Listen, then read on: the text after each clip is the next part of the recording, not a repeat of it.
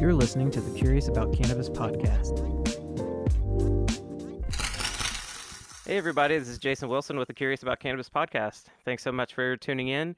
Uh, today, I am joined by a new friend of mine. I'm very interested to get into some discussions about things I don't know much about. Um, I'm joined with Angus from the Real Seed, Real Seed Company. Uh, thanks so much, Angus, for taking time out of your schedule to chat with me about cannabis taxonomy and landrace strains and whatever else we get into today. It's great to be here. Yeah, so do you mind um, sharing with our listeners just a little bit about what the Real Seed Company is and um, you know, kind of what you're what you've been doing with your time and what your expertise is, um, and kind of where that's kind of taking you around the world. Because that's one interesting thing about your story is, you know, your travels and everything. Sure. So, um, when I started the what was essentially just a, a website and a and a hobby uh, back in 2007, but it was a continuation of an interest of mine that goes way back and you know in, in into sort of my teenage years uh, when I kind of grew up when I grew up in the UK uh, mm. and uh, I mean but the the real seed company itself uh, didn't really get going until I um, went to Pakistan in 2007 and looking for um, land races um, although you know, at that time I didn't really use the term land race. It's been relatively sort of more recently that that's become part of the kind of popular jargon of of uh, the cannabis world. Um, although you know it's a it's as a term it goes way back in, in as far as the late uh, 19th century, and it, it, it, was applied to crops. Although if you if you look up the term landrace in in the dictionary, it, often refers to a Danish pig breed known as the landrace. uh, but yeah, I mean, you know, I, I don't particularly like the, the, the, term. It's got sort of, I mean, actually, the, the, the term in, in Denmark goes back to the, you know, the 1930s, and we all know what was going on in the 1930s. And I think in, in Europe, that is. And uh, right, right. You know, it has. I don't know. I don't particularly like it as a word, but we're. It seems we're stuck with it for the minute. But anyway, um, right. Yeah, I've rambled off onto a complete tangent, but uh, for, for, for me, the interest was traditional traditional strains. Uh, mm-hmm. So, you know, the the type of plants that made things like Thai stick and Afghan mm-hmm. hashish and this type of thing. That's what I was after because a, a point had arrived in the UK where very, very suddenly, sort of almost in the space of a couple of years, the entire uh, UK cannabis market had shifted from being um, almost entirely dominated by Moroccan hashish, often not very good Moroccan hashish, but there was a, there's a whole bunch of other things you could get if you if you had the right friends. You know, you right. could find Swazi, Swazi red, Nigerian ganja, you know, Afghan hashish, Lebanese hashish, that type of thing. That's what I liked.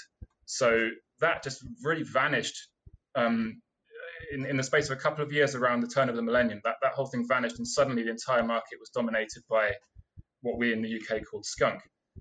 And um, and uh, unless you grew it yourself or you had friends who were growing, it was it was very difficult to to, to get nice stuff to smoke, you know. And, and and most of what was being grown was um, was uh, um, you know, it was sort of um, not not not the type of strain that I would be interested in. You know, it was very indica, as we inverted commas. Gotcha. Sort of sedative, stupefying, narcotizing kind right, of stuff. Stony. That, yeah. Yeah, not not what I was into. I was I, I, I was used to smoking. You know, what I what I looked for was kind of uplifting, inspiring um, effects. I mean, as it happens, the first place I went to collecting for the site was was Pakistan, which is you know, at least in the sort of popular understanding, is associated with um, sedative types of, you know, so-called indica um, gotcha plants. But um, yeah, so that's where I went first. Was up to Chitral, and then uh, to a, a, place called Peshawar, which um, is right on the Afghan border. It's a, a, a Pashtun city, as in, i.e., a sort of Afghan, ethnically Afghan city where you, you, you're, you're by, by being there, you, you have access to everything that's being grown in Afghanistan. That that kind of border between Peshawar and uh, Afghanistan is not really recognized by, well, at least at that time wasn't um, was effectively non-existent. You know, we're talking about the mm. places where Osama bin Laden went to to hide in the caves at Tora Bora right. and places. And anyway, you, you have access to everything from the Afghan uh, cannabis fields. And so I got some seeds there. I got some seeds from up in uh, the Hindu Kush in, in, in Chitral. And yeah, that's that's how we got the, the website rolling. Uh, was with that that stuff. Got a bit of attention, and yeah. Yeah, there's there's definitely a, a now a renewed interest in trying to rediscover these um, you know, sort of um, I don't know traditional strains. I, yeah. I, agree with you. The term landrace is definitely yeah. problematic. it just it just I, has a.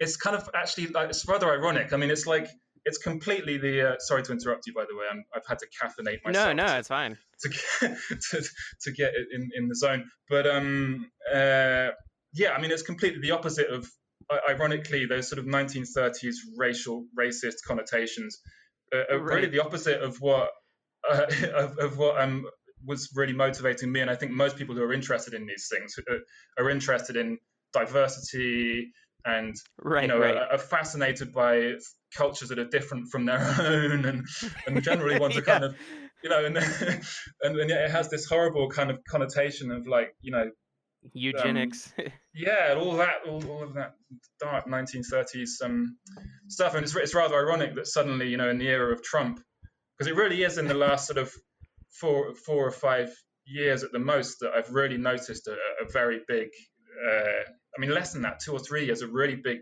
um, increase in interest um, amongst growers and, and, and, and breeders and, and so on in, in, in rediscovering these plants, you know. So yeah, it's funny how these things you, work. And are you seeing a big interest from the United States, um, given yeah. all of the legalization that's been happening um, in certain states out here, at least? I know there's there's been a dis, you know, where I live in Oregon, there's become right. a dissatisfaction with some of the homogeneity of the strains that exist. Mm. There's sort of a mm. perceived diversity among because there's so many strain names. Yeah. But when you yeah. when you when you yeah, really get yeah. down into it, it's there's not a huge difference between a lot of them when you back up and look at the fuller context of cannabis. Um, yeah. So that's something I was interested in.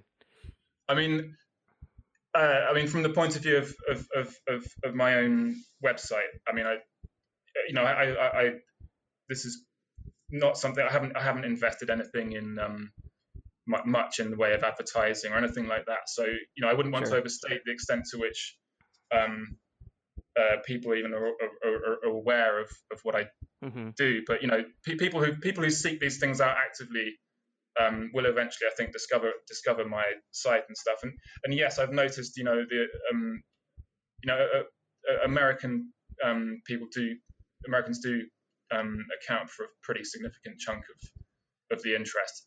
I mean, there's there's a there's a sort of mentality that you find, despite all the obvious criticisms you could make of what's going on in the states in terms of cannabis these days, that there's a mentality that Americans bring to it which is much more focused and earnest and interested than your average British or you know Europeans generally. Although partly because you've got the climate there, you know, I mean, in a way that we don't in, in the UK, you know, and, and yeah, it's and, very and, arid. Yeah, I mean, you know, but everywhere sort of south from where I imagine you are, it, it um, you, can grow most of these things outside, you know, in a way that you just you can if you're really bold in the UK, but you're never going to be able to recreate anything even approximating the real thing, unfortunately. So, that most people who grow these things in the UK are growing them indoors, and uh, real land races are not well adapted um, to being put in pots. And, and you know they tend to, people tend to overwater them and they tend to overfeed them. So growing indoors it, it requires a, quite a high level of skill to, to, to really get the most out of these plants indoors you know. Well i think i think that segues into into one of the things that you know we kind of wanted to spend time on is uh, what are some of the misconceptions that you run into that people often have about landrace strains right yeah i mean there's a the most notorious one is the idea that they're, um, in some sense, sort of naturally created. Uh, mm. In in the sense of, um, it, it, let's say we're talking about Thai Thai stick, you know, and, and, mm-hmm. Thai and Lao and, and Cambodian um, land races, which are, there's a sort of uh, and I've, I've, I've seen this um, traveling around the area, talking to people who are looking for, for cannabis. There's a misconception that these plants are in some sense wild or natural, eh, eh, meaning that they're, they've spontaneously been created by nature. And they are region specific plants, right? So, of course, there's been natural selection going on, causing them to be able to um, flourish in the sort of humid tropical environments that you have in, in this part of the world. But insofar as they're potent and they smell good and they have a nice effect and and so on and, and you know and and and they, they yield well and all these kind of traits they are the product of human beings selecting for what they regard as desirable and what they want right so that land races are domesticated uh, cannabis. Uh, so that's that's that's a key misunderstanding uh, amongst many people is that they're in some sense wild. Now you do have um, kind of parallel wild populations north of north of the tropics, which are seamlessly kind of related to land races because north of about 25 degrees uh, latitude, uh, cannabis will uh, escape and establish spontaneous populations. you know, so anywhere north of the Ganges River in India, you'll find astonishing quantities of what you can call colloquially wild cannabis. But if we're being more precise right. in our use of language, it's really weedy, weedy cannabis. Mm-hmm. And the, the, trouble for anyone who believes that there is a thing truly wild cannabis is it's more or less as far as as far as botanists are concerned, it's impossible to differentiate differentiate between yeah a true wild population and a uh, uh, a, a, a, weedy population, right? Right. I mean, botanists um, can't even agree on how to categorize the varieties that you know, are um, domesticated um, for cannabis, yeah. and much less, you know, I know there's a debate about whether there actually is any wild cannabis, you know, still in existence or not, but it's it's yeah. kind of hard to argue for given the long history of domestication of cannabis. Well, this is the thing, and and um, uh, I mean, there, has been a there's been a pretty persuasive um, uh, study done by um, John McPartland, and he's looked at he did a sort of a is, I think meta study is the word where he's just mm-hmm. collated loads and loads of data from a bunch of different studies on uh, pollen, which have involved looking at pollen. Um, and what he did, because the closest relative to to um, cannabis is the hop, the, the, common hop. Right. And Humulus, yeah. Yeah, and their their pollen grains are pretty hard to differentiate from each other.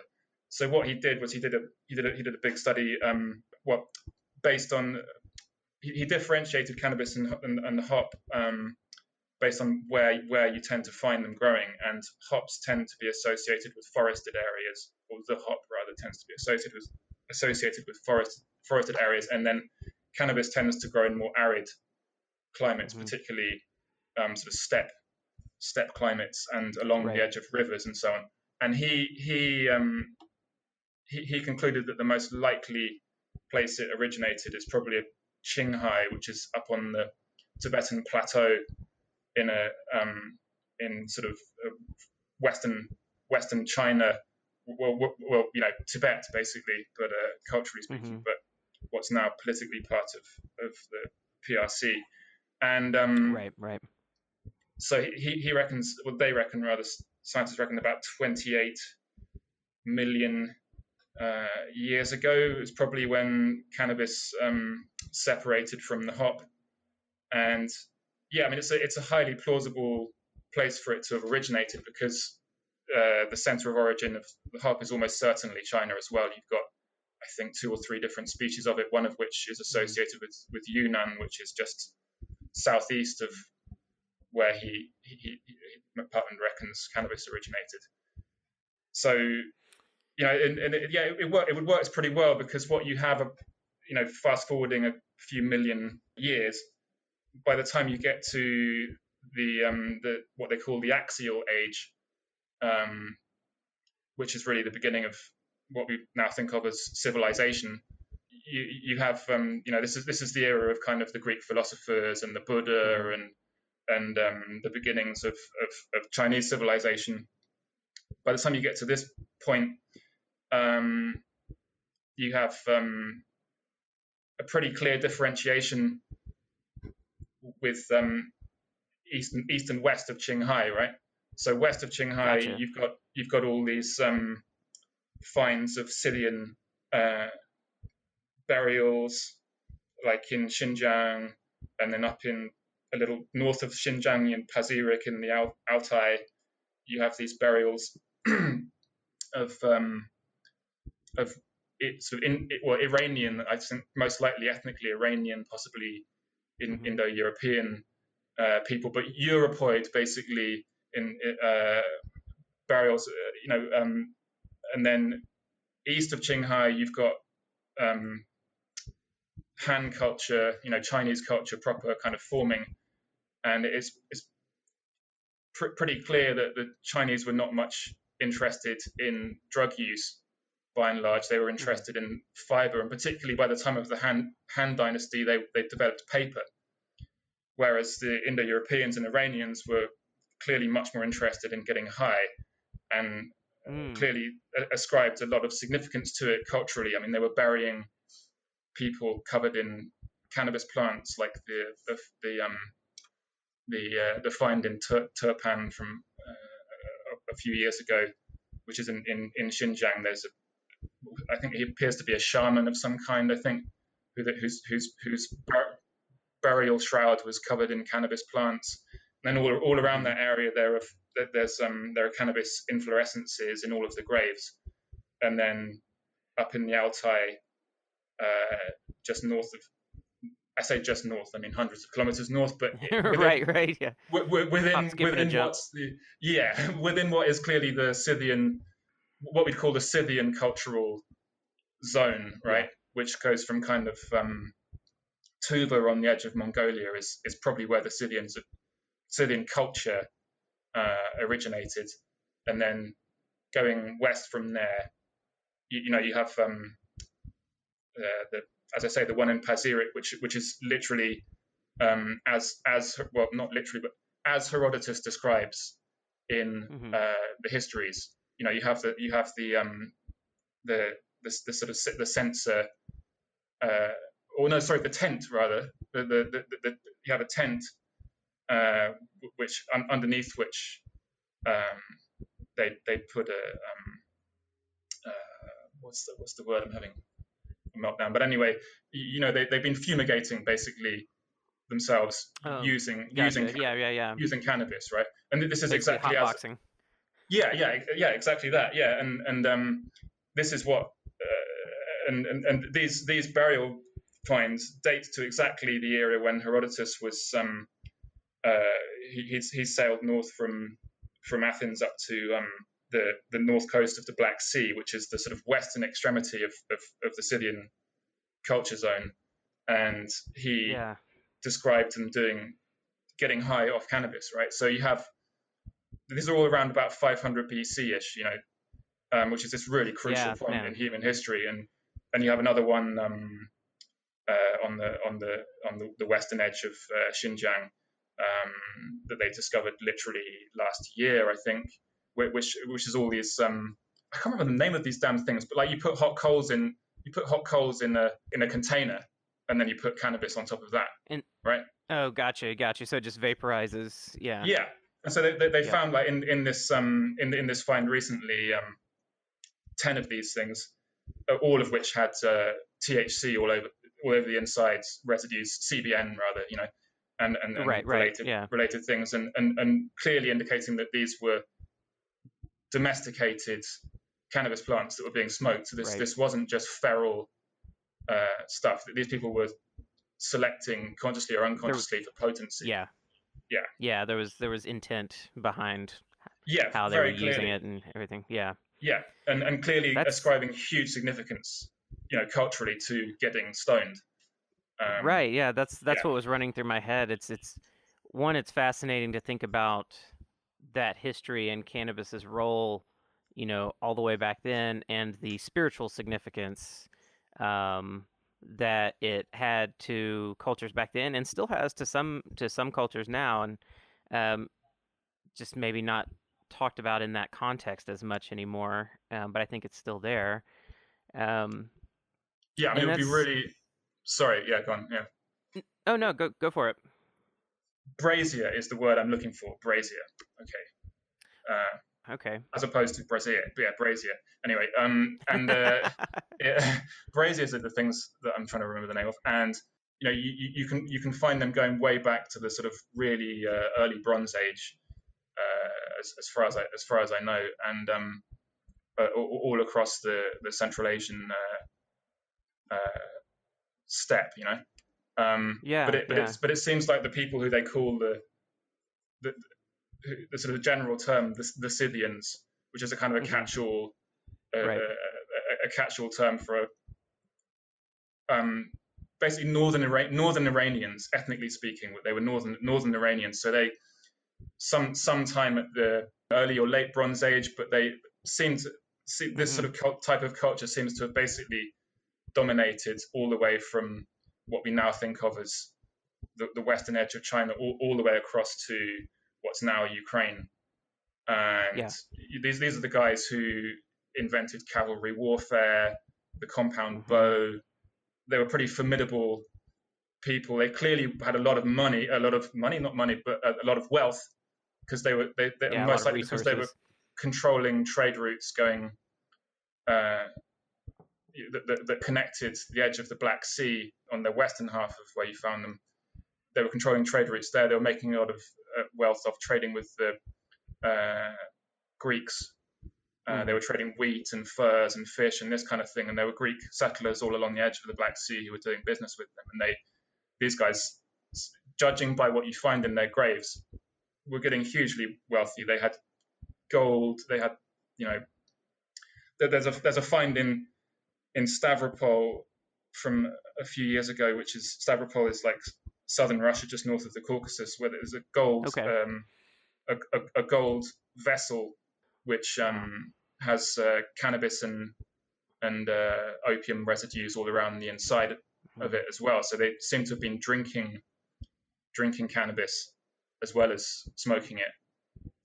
But I mean, if, you, if you go to if you go to um, the Hermitage Museum in St. Petersburg, I mean, it's just absolutely stuffed with uh, Scythian gold. Uh, the beautiful, um, uh, yeah, bit beautiful stuff. I mean, um, they were they were master craftsmen in terms of working with metal and stuff. Um, but in terms of what getting stoned actually uh, meant to them, it's not. You know, it's all you have. There's a sort of speculation essentially as to what they were doing, but it appears it appears to be what we, we, we would call shamanic use in some respects, and almost certainly recreational in others.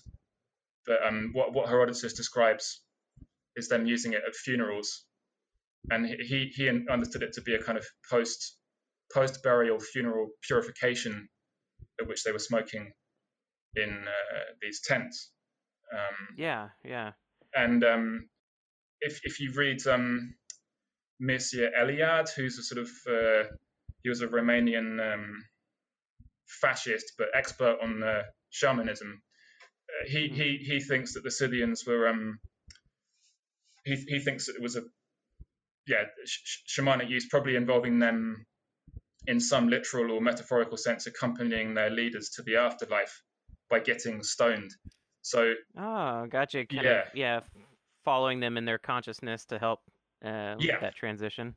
Yeah, I mean, Yeah. because I mean, what what you have is like these horrific, uh, in in modern, uh, so in, in, in, at least by our standards, burials at which um, when when a leader of a of a Scythian clan uh, dies, he they dig these huge, huge um, burial um, sh- graves, huge, huge graves.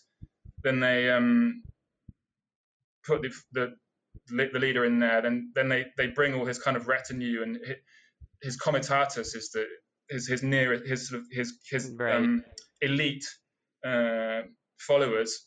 Bring them to the edge, strangle them, dump them in there. His wives, his his servants, Oh man. all, all get killed, and then his horses all get stuck on spikes all around him in this big thing. Basically, he's going off to the afterlife with his with his crew. Right. And, um, everything he loves. Yeah. Yeah, Wow. and uh, and, uh, and then after that, um, it, it is the smoke up. Well, but I think to get to the to get to that point, the the whole the whole clan go around the territory, sort of flagellating themselves, cutting themselves. It seems like kind of symbolically killing themselves, Mhm. basically. Right. They'll be right. covered in blood and, and everything by the time they actually get to smoking, you know.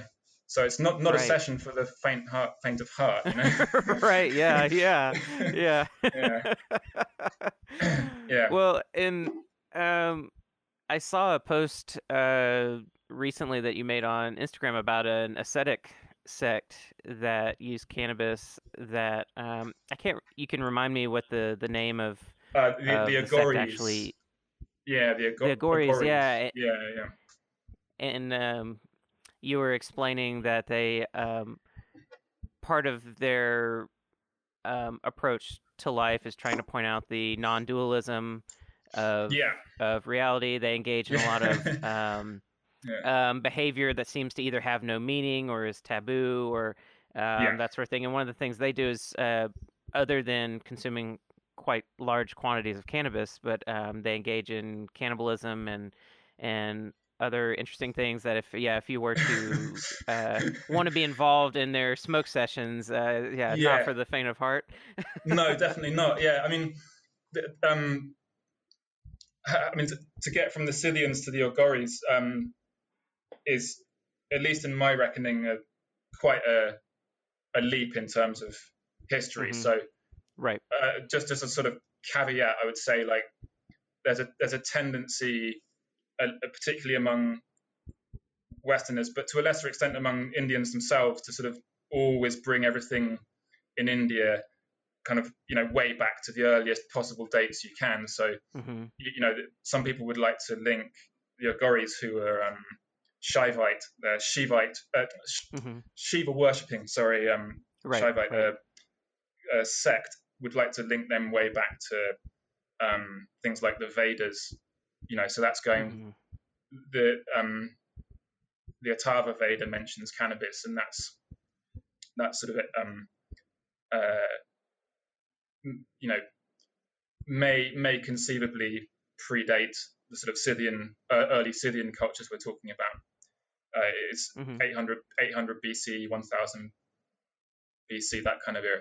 But I, I would see the Agoris as something much more uh, modern, inverted commas, at least at least um, uh, medieval kind of era. We're talking about Mhm. the beginnings of the type of this type of really extreme ascetic cannabis culture in in India. So um, I I don't I don't know. I think the Agoris themselves don't even claim to be that old in the sense of their really important um, sort of founding gurus, maybe kind of 17th century or 18th century even. But Okay. anyway, the sort of the sort of things they're um, doing, yeah, really really interesting. I, I mean, t- to what extent you can make any essential connections between using cannabis and, and their kind of philosophy, I, I I- I don't know, but it probably really does right help to to to be pretty high if you're right if, if you're doing these kind of things. But but I mean, in, in, the kind of I don't know I don't know why I'm going towards the more cautious end of the of uh, my instinct is often to go to, to, to be fairly cautious in, in in describing these things in the sense of how much of a link you want to make between cannabis and and and, and, the, right the belief systems, right? But I mean, the, the Agori path is essentially a, a thing called Advaita, Advaita Vedanta, which is um, this sort of philosophy of non-dualism. The only thing that exists is the soul. There's only one soul. E- Everything else is is is illusion, right?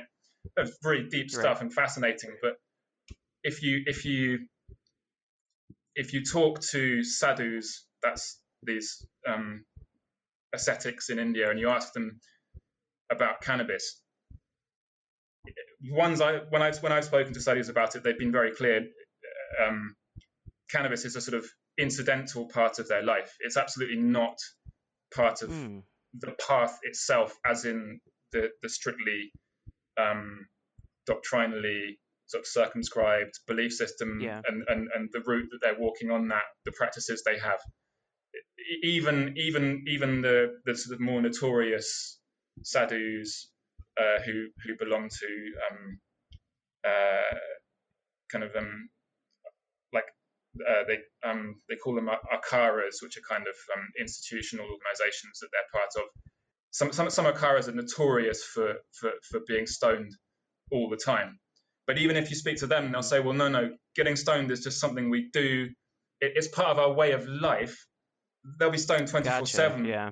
but it's not. It's absolutely not part of the path. You know." Ha- Mhm. having said that, having said that, um, it's clear that there's there's not a black and white line between that because if you Yeah. if, if you go to these these guys will wander all around India, and if you go to places they wander to, and and and spend a few days at or a few weeks at or sometimes a few years at, th- th- they they will always have cannabis growing around there. They, they call these places like Shi Shivalaya, like um, Shiva places.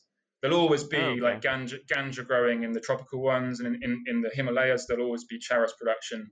And and these guys will say, oh, this is prasad, this is like sacrament from Shiva.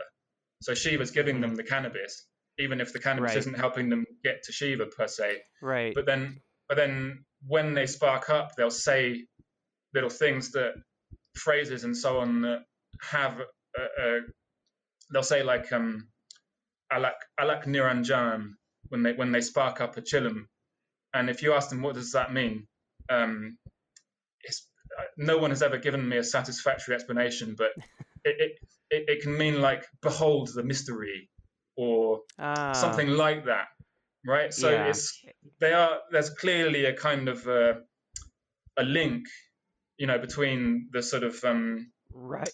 Right. the the um what's the word? You know the um eschatology eschatology? Is that the right word? Anyway it's clearly got some kind of a link to, to the path in, in the sense of they, they, they, do there is a, sense of this, this inspiration or even connection of some Right, kind with the That sort of truth. sac- sacramental um, Yeah, that's pra- prayer tool, or yeah, yeah, yeah, Yeah. yeah, totally. so it shades it all shades in uh you know from one right yeah together. the yeah the line is quite blurry. Well and um you know that leads into something i wanted to hear from you with your experiences traveling to these different places living in in some of these uh, different areas getting to meet um, people in very different cultures than what um, you know particularly westerners out here in the united states and even you know folks in the in the uk and you know um, western europe and everything wouldn't necessarily um, be exposed to um, very much. Um, well, one, I wanted to learn about where you've traveled to and where you've spent time, and then I wanted to hear a little bit about how you've connected with these people and learned about their cultures and how they use cannabis and how you've gotten um, you know exposure to to these landrace strains and everything. Um, do you mind kind of sharing that story, however you want to go sure into it? yeah um i mean um as i say my um my primary interest in these things originally was was getting high and and and just liking the aromas and flavors of traditional cannabis so that's how i got into that but in in terms of my um academic kind of background um and and, and other other interests i have uh you know i'm i'm not a botanist i'm not a a scientist although i did study sciences growing up and was already was always interested in that side of things and, and didn't really understand our traditional Western divide between the arts and the sciences, right? So I, I could never, I, I never really bought into that idea that if you're into literature, you have to be into literature, and if you're into right. Yep. biology, you've you got there. to be into biology. Yeah. So um, my academic qualifications actually uh, English literature. Um, at, at the last minute, I decided to do that, having always planned to do biological sciences and that kind of thing. But I realized if I did that, I'd have to um, do some work, and you can't really bull- you can't really bullshit your way through a science degree. So, um, and then having having having got a literature qualification, I then went on and did a master's in um, Buddhist studies and Indian religions, Hmm. that that that kind of thing, and was always very interested in that. So that's what took me to Asia, a- along with the interest in cannabis, was uh, was uh, was an interest in in the. I mean, I, I hate the word spiritual, but in the inter- in, an know what you interest in the, yeah. in the spiritual side of things, and um, uh, yeah, so. I, I, you know, it was, it was spending time in places like Thailand and the Himalaya that, um, you know, with, where with a little bit of effort you can find still even these days really nice traditional cannabis. So that's what, um, you know, that that's that's how that worked. And then, you know, I, I've lived in in Laos. I've spent a lot of time in India um, and and Thailand, and um, have been visiting uh, Pakistan on and off uh, for more than a decade. And um, you know, I mean, it's um, I wouldn't want to overstate the extent to which um,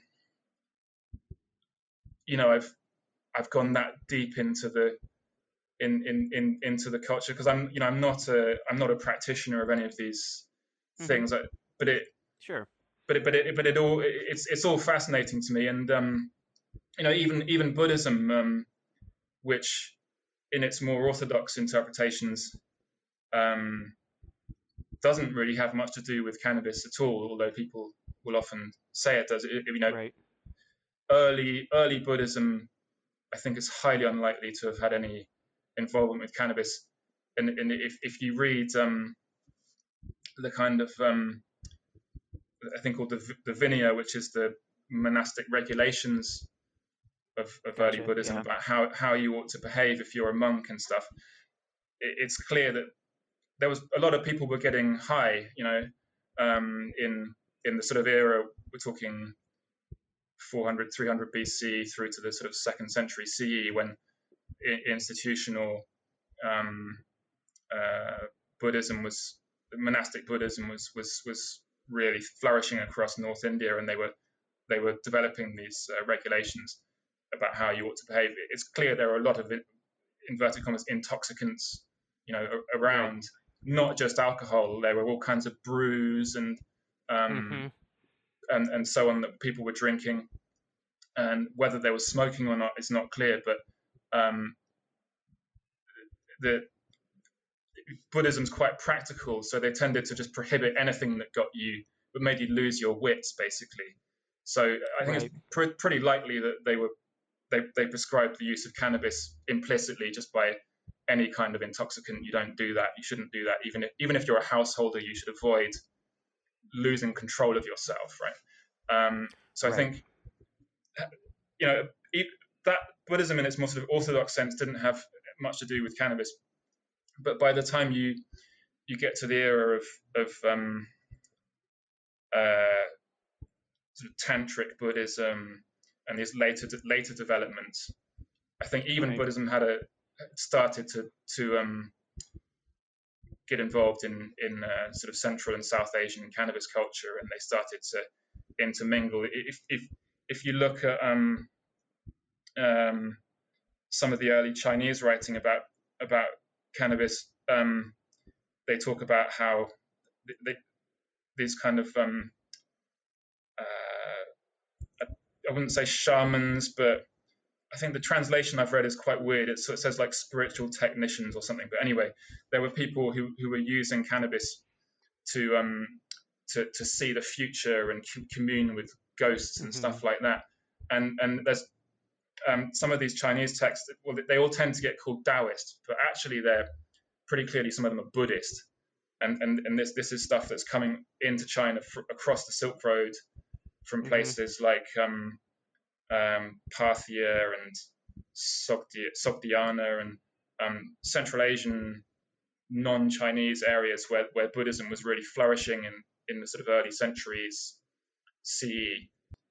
I know, but you were asking me about myself in terms of in terms of interacting with people and talking to people and stuff. I mean, you, you know, uh, all, all, these places like India and Pakistan and you know Laos and Thailand, Thailand to, to, a lesser extent because of the law, but all of these places, it's it's really easy to if, if you spend a bit of time hanging around and, and even master just a bit of basic local languages and you don't you don't even need that in India. I mean, English English is fine in India and Pakistan. You can yeah. you can talk to people, and you know, a shared interest in getting stoned is a pretty good basis for striking up a friendship. You know, or at least an acquaintance. and uh, yeah, it's uh, something that transcends all countries. Yeah, absolutely. You know, I mean, it, it really does, and um, you know, that's that's something I'm, you know, in, in terms of the bigger picture, like I, you know, it, it would be one of my favorite sort of comments on uh, the Instagram account recently was from, from a guy who saw this picture of some mujahideen that I'd posted, uh, kind of um, post post um, uh, Afghan civil war, like 1990s, of these mujahideen guys like um, smoking a, an Afghan chillum, and um, and uh, you know these these guys were Sufis. They they were from the the, the, the uh, not from the sort of Islamist uh, extremist end of uh, the Mujahideen. These guys right, were, right, gotcha. were, yeah. the more chilled, chilled kind, and um, they, you know, they would. And he said, "Well, this just looks like me and my mates at college, like hit, hitting the bong, you know." And and you, and you, and you realize like actually how we're all, you know, human beings. You know, the, the variety is what makes the cultural variety is what makes life so fascinating but also yeah. you know we, we do need to have some sort of mutual common ground for, for meeting in the middle you know and, and smoking pot yep. is about as, as as good a you know an excuse to hang out with people as, as, as there is and but yeah i mean going going back to um just because it's it's something i've been working on recently so it's at the forefront of my mind but going back to this business of um buddhism and cannabis and stuff um yeah yeah you know central asia um, sort of the Hindu Kush and north of there, um, was clearly like, although you can only kind of infer it, but it was clearly a sort of zone of of really intense kind of um, philosophical and cultural ferment that was always getting involved in cannabis because it was around. You know, it was it's clearly been growing in those areas for millennia, and um, right, right. So by the time you get to the um, the the period at which um, Islam suddenly just explodes into Central Asia out of uh, Arabia, so sort of 9th, 10th century, you, you, get this sort of astonishing moment between then and sort of 14th century, where all these different cultures like Buddhism, Zoroastrianism, um, Islam, Hinduism, all kind of meet mm-hmm. together around Afghanistan and that sort of area and um, you, you, you have this um, you have these uh, I think we were talking about the Scythians. What you have this second kind of uh, point at which cannabis culture sort of diffuses across Eurasia. You know, so in, in, in my mind, the Scythians are the kind of the first major wave yeah. of dope culture that kind of explodes across as far as the frontier of cultural frontier of Europe and then you have a second wave um, right at the beginning of the 13th century when suddenly you get this sort of Islamic dope culture um, that just explodes explodes into India and across right as far as eventually as far as um, southern Spain, um, yeah. you know, out of Central Asia, and um, mm-hmm. and, and and and an orthodox uh, Sunni Muslim would probably not approve of this as being really proper Islam, right? But as far as the right. people who are involved, there's this group called the, kind of cultural phenomenon, I suppose, rather than any coherent group, but called the Qalandars, who are these um, Islamic um, ascetic sort of wanderers who who who um who, who bought um you know hashish, the technique of making hashish, uh, the, the, the sieving technique, would seem to have done. If you look at it, it seems highly likely brought this um, hashish technique and, and dope culture generally like out of Central Asia again. Again, it, it, almost certainly cannabis was already in places like Syria and Turkey in, in some form or other, it, be it in a weedy form or even you know, hemp and that kind of stuff. But you really don't see much evidence for it until suddenly at the beginning of the um, 13th century, you get this explosion of it. And, and what had happened was that it was the Mongol conquest. So Genghis Khan had suddenly appeared wow, and just um, didn't much like these Qalandars and just was slaughtering them in their thousands in places like northern Afghanistan and you know, Samarkand, Bukhara, Balkh, um, Nishapur, these really important Silk Road cities. You know, he just trashed the entire place, killed all the kind of weirdos. You know, the hippies, basically, kind of Muslim hippies. Right. Yeah. Yeah. Mm-hmm. So these guys were like running for their lives into India and um, yeah, wherever they can get to be safe. Yeah. Yeah.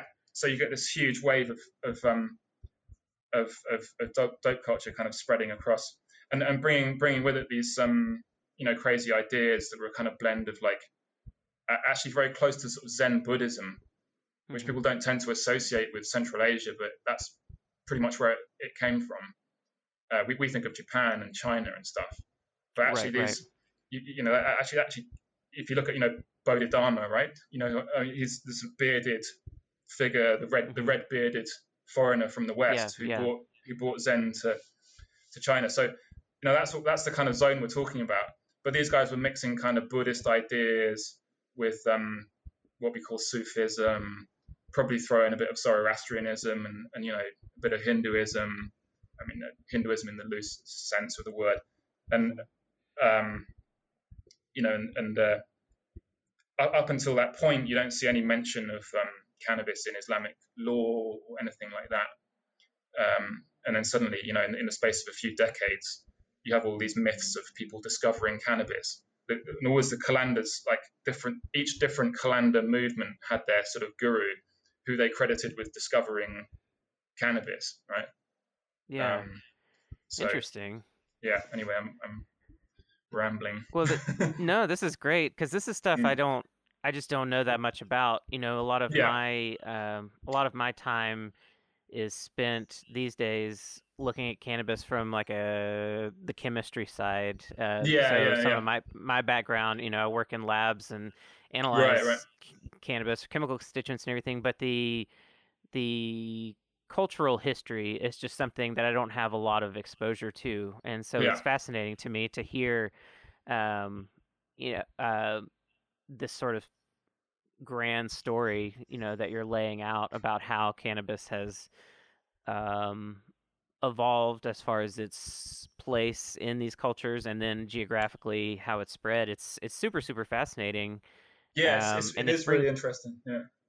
Yeah. And it's it's bringing up so many uh, uh, so I relate to what you said about when you were in school and trying to decide what path to go down. My original mm-hmm. major was philosophy, and so like right, my, right. my my first degree I got was philosophy, um, right, right, right. and and and I share a lot of similar interests with you as far as um, um, trying to understand different philosophies, religions, that sort of thing. That's um, it's something I I don't get much time to do these days, but it's a big part of um, of my core interests and passions. So it's I'm yeah. I'm stoked to hear you talk about all this. It's it's really really cool, and I don't have much to add just because I don't know much, but I I love you know hearing the knowledge that you've gained. Um, um, through all of your your studies and traveling in these in all these different places and and getting a I think you have a a, a really unique perspective compared to most people um, because of that exposure that you have. Um, it's yeah, it's I mean, certainly it's, fascinating. It's it's um, I think I think a lot of people, particularly who are interested in land races, are really interested in this question of, and cannabis generally are really interested in this question of you know how how it all started and and, and where where cannabis came mm-hmm. from and, and how it got to be where we are now. So in, in the back of my mind when I've been waffling has, has been, you know, um, sort of Western counterculture, which which until very recently, like cannabis was unequivocally part of, you know. So that's what I'm Right. trying to trying to in, in my mind. I've always been trying to sort of fit it into into that pattern, you know. Mhm. So you know, the nomadic culture of the Scythians and the kind of radical Islamic counterculture of the Kalandars and you know the hippies being you know the hippies Right. being our sort of our, our equivalent who who's, who just spread cannabis. Well, actually, there's there's bits in between the hippies and the Kalandars that are really really Of important. The, col- the colonial era and you know the slave Indian slaves taken to the Caribbean and this and, and so on. But um, you know, in the back of my mind, there's sort of uh, you know I, have my inner hippie who I'm occasionally in touch with, and other times less so. But that's the sort of bit of me that's always wanted to try and um, you know get the get this picture of, of how everything got to be the way it is now. You know. Um, well, what's interesting, the the a common thread that I hear in in the stories that you're telling is that, you know, while you have these periods where cannabis may be sort of widely embraced by a culture, um, and not just the the counterculture, it is the you know sort of quote unquote hippie populations that end up carrying it um, wherever it needs to go if the culture Yeah. changes. Um, yeah, I mean it's and yeah. Yeah and that's you know we've we it's it's awesome to hear all of these stories um and how far back in history that dynamic goes and because all Yeah, the way I mean, until modern day you, you see that as well I mean, it's it, it's right at the very the very first encounter between uh, Western culture, what what we Yep. in the West call consider to be our kind of founding culture, which is the Greeks. So they're that you know the re- the reason we call cannabis cannabis is because the Greeks got Yep. the word from the Scythians, right? So yep um, and, and and you know the Scythians, as far as the Greeks were concerned, were barbarians. You know, barbarian comes from what the Greeks heard when when they heard people like the Scythians speaking. They just heard bar bar bar bar bar, right? yeah So you know that's what the word barbarian literally comes from. So you know, as far as the Greeks were concerned, although Herodotus himself, who recorded this stuff, he he um, he he he was actually fascinated by uh, the Scythians and, and didn't in any way look down on them. He he he was impressed by them, but you know he, he they used to call him like Philo Barbaros, which is like lover of barbarians. And at, at the beginning, that wasn't a disparaging term. Like later on, it became a, a kind of a put down. You know, the Romans and, and so on. And the, some Greeks thought Herodotus was a bit weird for being so interested in the way other people's did things. But as far as he was, as far as Herodotus was concerned, there there are as many different ways of doing things as people choose to yep to yep. have, right? But so you know, anyway, uh, you know, that's that found, foundational kind of encounter between the West and the East, in, in, in the loosest possible sense, was was was was just north of the Black Sea when when Herodotus went to Olbia and and and, and witnessed all of this. And yeah, as as you're saying, it's like it's always um, cannabis has always had this contested status as to whether it's acceptable or not and actually it's always been that way that there's a tendency for um, westerners to say oh it's all this new thing and it's the terrible you know terrible americans or the terrible british who who've imposed these these puritanical ideas on the rest of the world and of course there is an element of element of truth to that but um, in reality like in india you know y- your attitude towards cannabis very much is is is is, is a tale as to what your kind of um, your cultural sympathies are, right? So the assumption that it's sort of unequivocally part of Indian culture. I mean, yes, it is part of Indian culture, but as to whether it's whether or not it's an acceptable part of Indian culture, you know, you Right, certainly right. you certainly can't assume that because someone is a Hindu, they're going to be down with you smoking a chillum. In in fact, they're almost certainly not. They're more likely, much more likely, not going to be okay with that. Uh, Yeah. Particularly if you, particularly if you're smoking, because smoking and particularly using charas like hashish hmm it, it, it, uh, is is is not um, in any sense uh, um, you know um, considered to be um, orthodox okay behavior. You know yeah yeah like yeah um, yeah you know drink drinking bhang um, is is is part of um, certain festivals, and and some people might do it habitually. But you know, even to assume that uh, because someone's Hindu, they're going to be okay with you getting high on bhang. Again, it's Mm. not an assumption that you can necessarily make. You know, so it has this sort of Right. ambivalent, this ambivalent place in the culture. You know, like I, I've spoken to like Yeah, really high caste Brahmins who've been like, "Oh, this is just a folk thing. It's nothing really to do with um, Shiva particularly. It's something that kind of countryside people do or uneducated people do." You know, there's there's there's, Yeah. there's just there's as many stigmatizations heaped onto it Right. as, yeah, as, as, you as see there is anywhere anywhere. else. Yeah. Yeah. Um, Yeah. You know, and it's interesting, you know, you just said you can you can tell things about someone's um, cultural ideas, maybe even political ideas and everything based on on their feeling on cannabis. A, a discussion that's been going on, uh, particularly here in Oregon in the United States, since uh, cannabis was legalized, and you know, big business is coming in. It's turning into this real yeah. um, commodity. Um, Yeah. one, I had a conversation with somebody very recently. I'm still working on editing the audio and everything, but um, something that that guest brought up was that something that's been lost in the whole uh, legalization movement is that dynamic that now you can't Mhm. tell where someone stands on political issues or cultural issues Yeah, sort of yeah, yeah. based on based on their interaction with cannabis because now it's you know it is the socially now accepted thing Oh god, I mean, to- there's these to- notorious like Bush era Republicans like sitting on the board of these like right exactly you know John Boehner or whatever his name is. Like yeah. it's it's like yeah, no, I mean it's it's it's it's really. I mean that's partly for me, and I, and I, and I think probably explains partly why land races are getting a bit more interested to some extent is that people are trying to get back in touch with the kind of roots of uh, with with the, with the, with the sort of countercultural roots of these things because you know in Asia yeah. you've got this limitless sort of reservoir of countercultural philosophies and and ideas around cannabis but yeah like you're saying I mean we're at this we're at this uh, really pivotal moment where you know it's going from being this counter definitively countercultural symbol which in, in, in the 60s and stuff it was like if you if you smoked a joint you know you, you were 100% guaranteed to be like anti-racist you know anti-war right right. Exactly. probably to some extent anti-capitalist although you know that's less clear with the smuggling culture and the brotherhood of eternal Right. love and stuff who definitely Yep, were not anti-capitalist but but um uh, you know, like um, it, it's gone from that era of things being very clear cut and black and white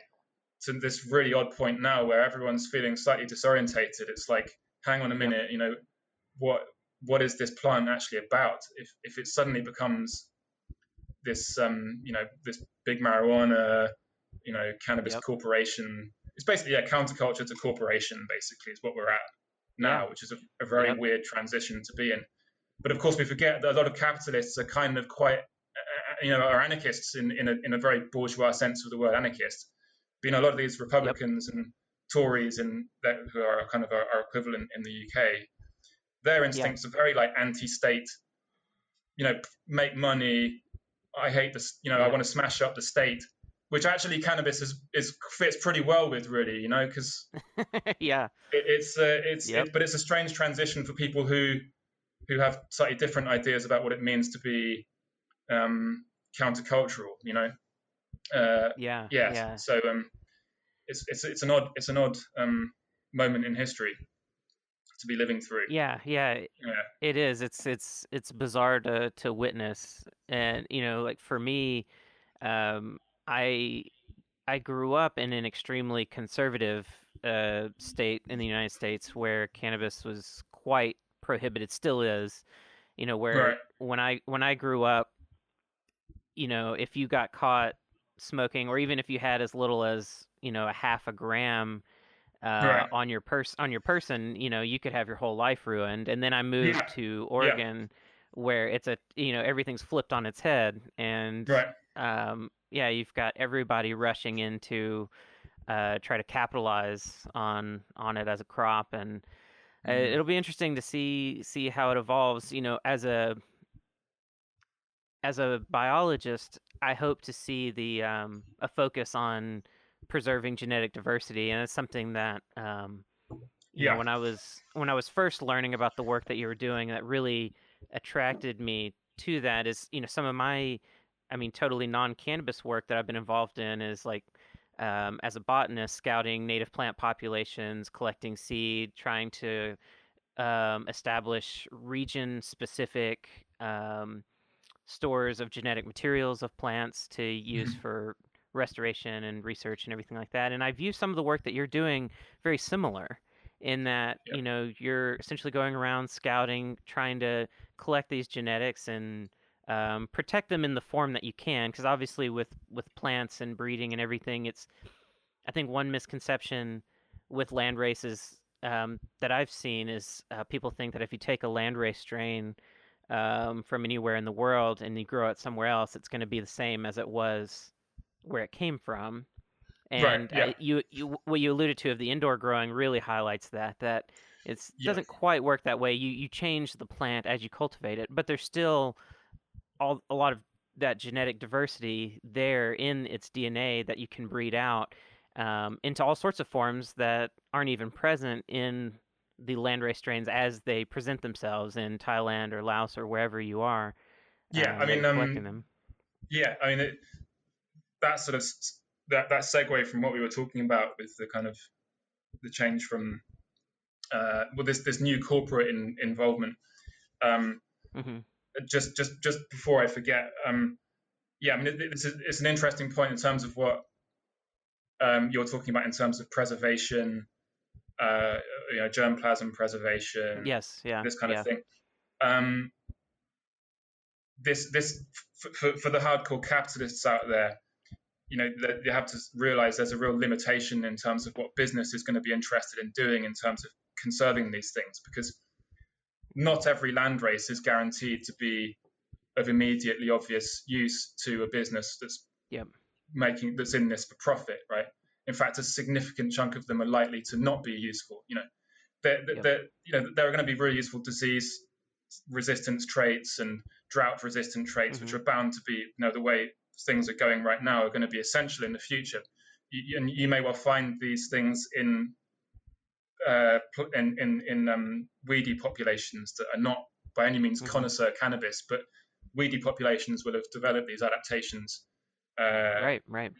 and um, you know, so but but in in terms of business doing any of this, it's you know it's highly unlikely that businesses are going to be bothering to do anything about this, right? So for for, for for a lot of people who've been on the receiving end of some really misguided legislation since you know the 1930s in America, uh, um, you know, and, and people people who grew up in you know, baby boomer generation people who've got an instinctive distrust and dislike of the state, you know, which may well have completely screwed up their life for no good reason because of having 0.1 of a gram of cannabis.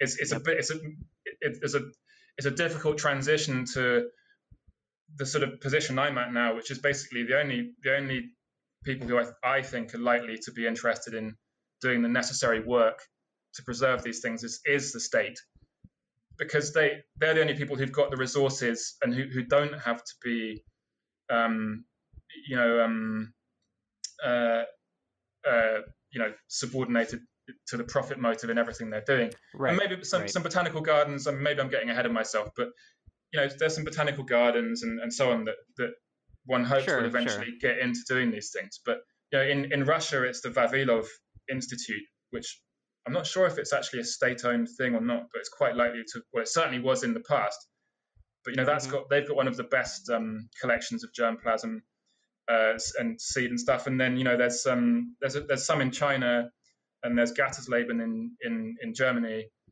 who, who have some collections, but the, the rest of it is in private hands.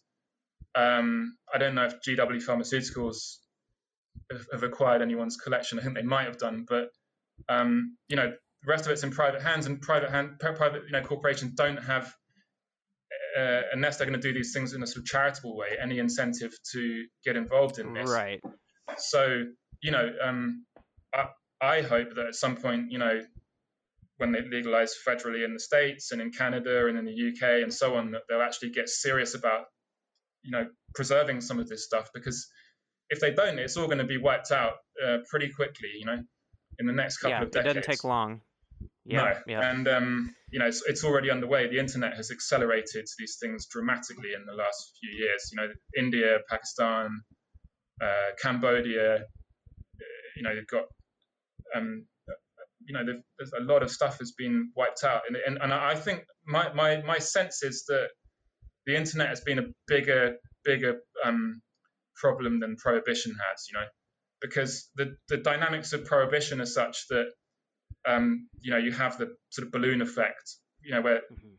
you crack down one place and and the and the seeds get moved somewhere else, and that's that that's been going on for for, for, for much longer than the West has been involved in um, prohibiting these things. You know, um, uh, but you know, hybrid hybrid seed goes wherever anyone's got a connection these to the internet these days, which is essentially yep. everywhere.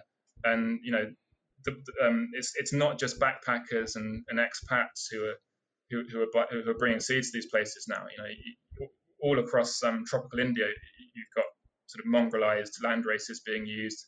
Cambodia is a complete disaster zone in terms of there's very few areas of Cambodia now where you don't find hybrids, and um, um, you know even even Pakistan people have started uh, growing these things. You know, so it's.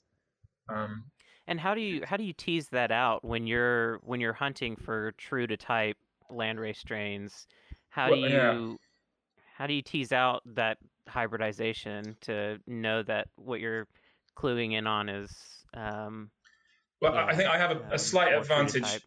I mean, you know, in, in any truly scientific empirical sense, uh, you know, I, I, I am you know, I, I, can't, I can't claim that, um, you know, I, I, definitely get it right, but I'm, I'm 99 point, I'm 99 percent, I'm 99 percent sure that I, I, I, can tell partly because, um, you know, I, I grew up in the pre-hybrid era in, in, in the UK, or at least in an era in which it was it was you know it was it was in my teenage years when suddenly so-called skunk a, a, appeared, and um, you know throughout my sort of college years, university years, I, I was I had a, a, choice of the two different things, and, and and, and I think I have a pretty good sense of at least my nose. I have, I have a good nose. I'm I'm I'm into sort of tea and stuff like that. I'm, yeah. I'm a, you know, one of my other fascinations is tea. So I, I, I've I, I've, I've, I think I have a pretty good sense of when,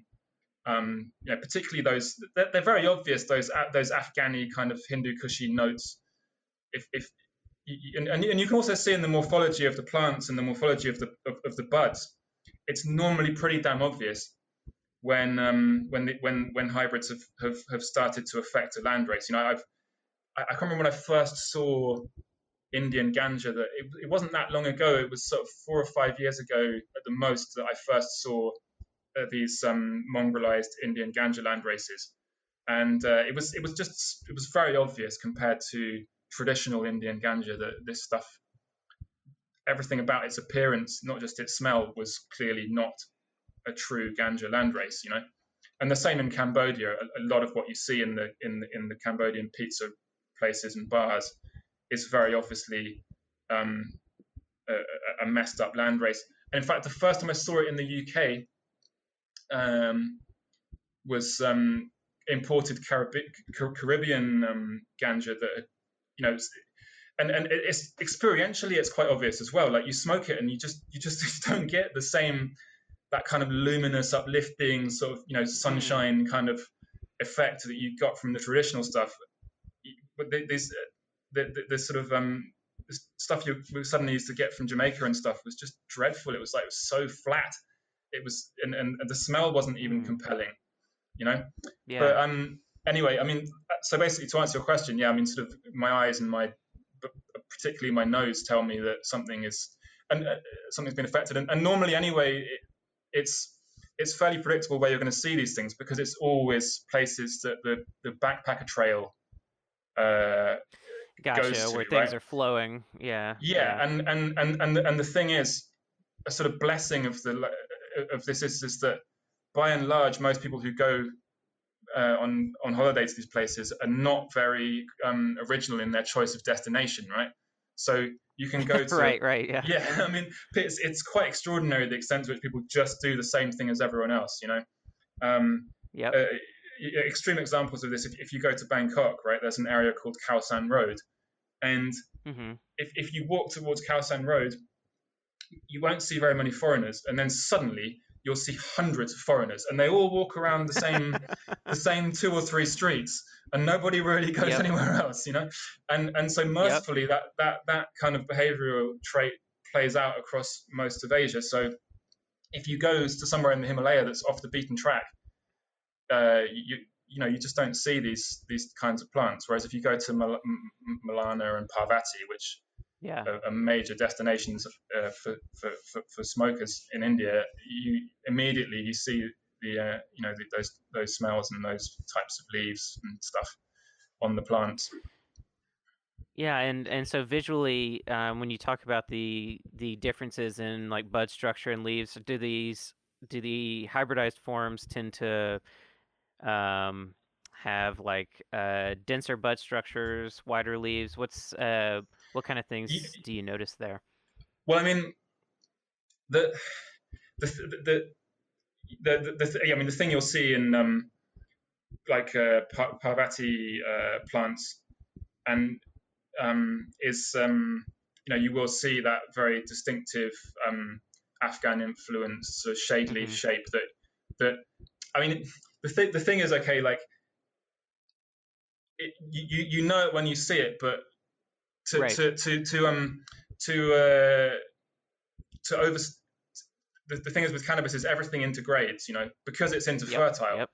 so you have this sort of seamless transition of forms anyway between Right. between sort of Hindu Kush region um, and and the Western Himalayan region. So hmm pure or sort of authentic pure landrace anyway. When in, in the early vegetative stage, Himalayan land races have quite broad leaflets anyway, and they can look Mhm. rather like a, a, sort of stereotypical Afghan might. Although there's there is a, there is a difference, and I think an experienced grower would be able to tell. Oh, that's not what I would think of as a as a stereotypical Afghan leaf Yeah. shape. But Yeah. you know, you, you, you nevertheless because these these are domesticated um, domesticated strains. You know, domestic, domestication has the effect of, of, of increasing the area of leaves. Uh, uh, you know, um, whereas uh, when when the plants go wild, the, the leaves get smaller, right? So, you know, populations with really um, uh, uh, sorry areas of Asia which have got millennia of cannabis growing, like China, you get these very large, uh, large leaved and broad leafleted uh, Chinese hemp land races, and similarly around the Hindu Kush and that sort of area, you have you you know almost certainly have millennia of domestication going on. So you have hmm hence why you have that sort of stereotypical Afghan uh, leaf shape that we associate with that area. But even within um, even within Afghanistan itself, you have this uh, um, sort of continuum of, uh, of, of, of of traits. You know, so Yeah. actually, if you if if you grow um, uh, a- a- an Afghan landrace that's been taken directly from Afghanistan, within that landrace, you will have a, a sort of a, i- i- in- integration of uh, of traits. You know, so at one extreme, you will have what we think of as a real Afghan leaf shape, and then at another extreme, you'll have what we think of as more of a sativa inverted commas leaf shape, but something towards that end of the spectrum anyway, right? So Right.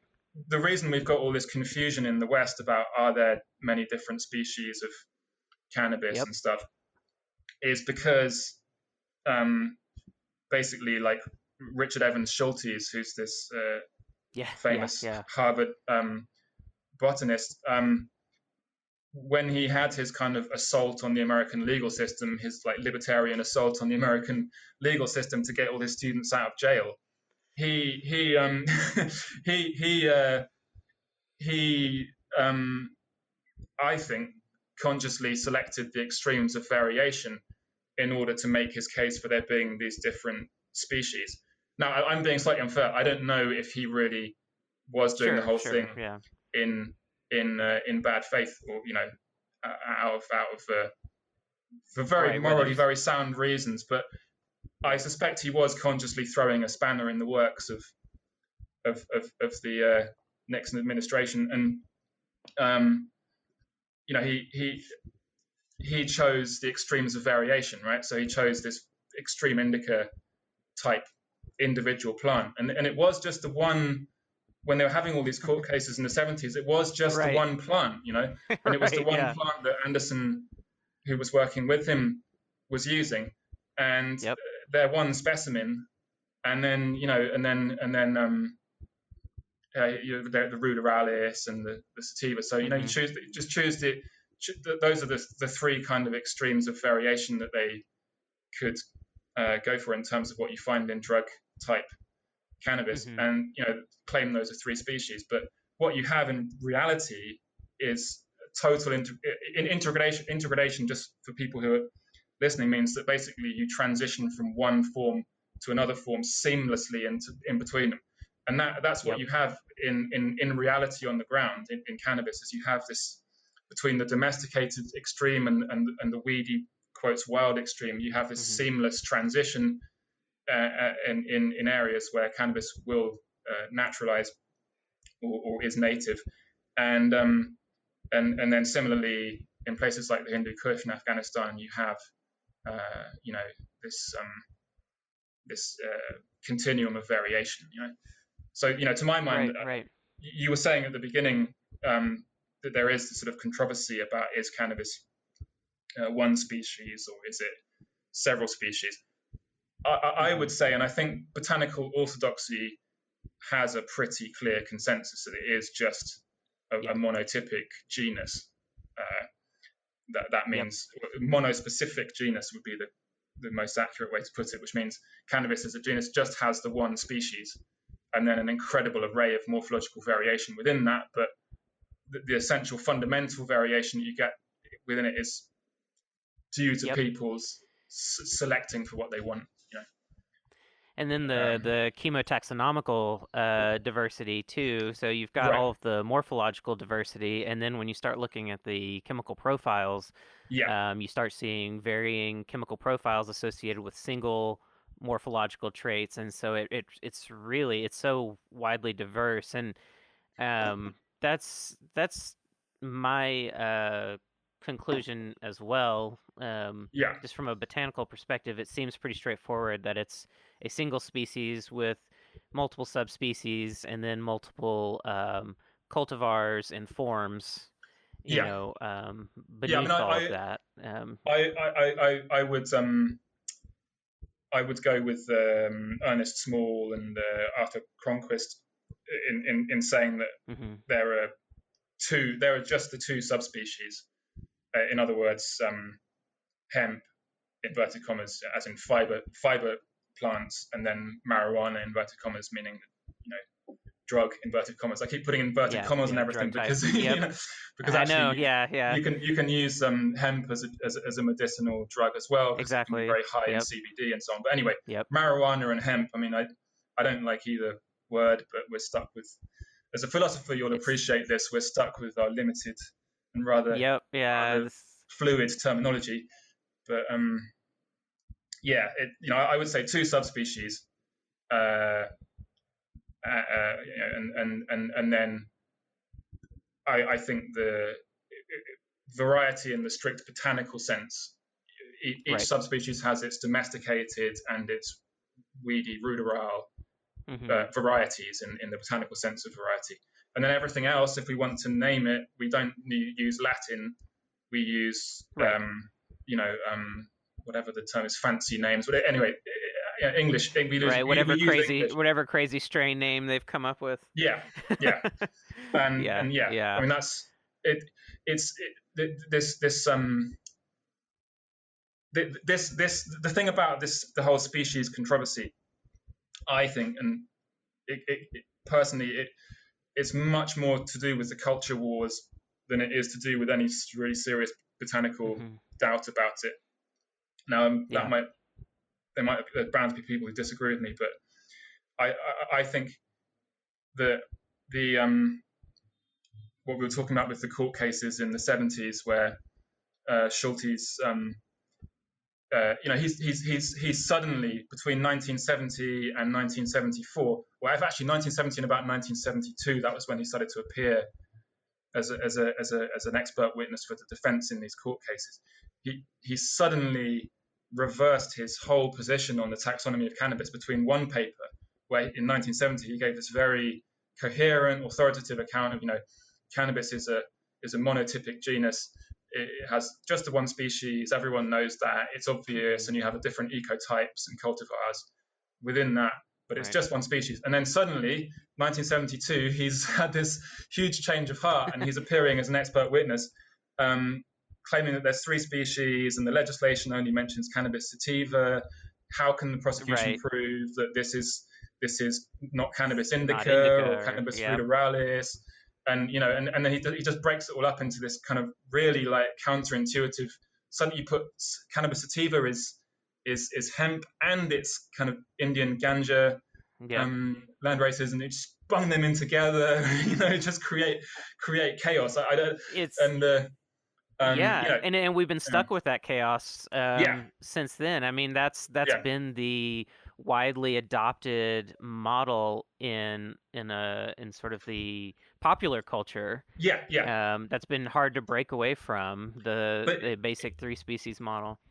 Yeah, and and interestingly, like the now that it's becoming now that we're having legalization, you're seeing more and more aficionados like me kind of abandoning that old what you could call yeah. the kind of countercultural taxonomy of Schulteism people and sort of abandoning that as as as cannabis becomes less controversial. I don't know if there's any real connection between the two, but it, it seems to me that what you had with um, with uh, the, the sort of Schultes taxonomy, I think the reason that had the staying power that it that it did was there were several factors, but one of them was essentially that like this was the counterculturalist way of kind of keeping its possession of cannabis. It's like this is our plant, you know. Mm we we we, yeah. we understand it better than you guys.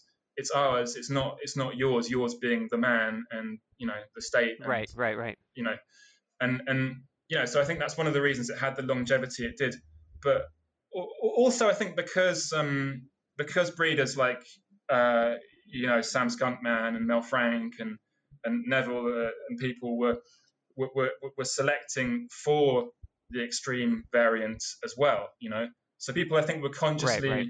selecting for those really big sort of maple leaf indica traits and, mm. and selecting for the more extreme sativa sort of haze traits. And, you know, so actually we create, we sort of, our, our own preconceptions actually, ironically, influenced the plant itself, right? Yep. You know, so you have a kind of self-confirming feedback. Yeah, bias. Yeah, yeah. yep. Yeah, exactly. Yeah, and I know um, in in more recent years, there's been attempts to kind of clarify um, um, some of the the single species model as far as how terms like indica are used, whether Afghanica should uh, be yeah. Integrated into that and differentiated from indica. Um, I know uh, Robert Clarke has a criticism of small in that he and, and I haven't gone to look at these sessions, so I don't know. But he claims that he went to look at the samples that Small took to um, come to his um, you know structure of uh, cannabis sativa, subspecies sativa, and subspecies indica, and everything, and said that there were mm.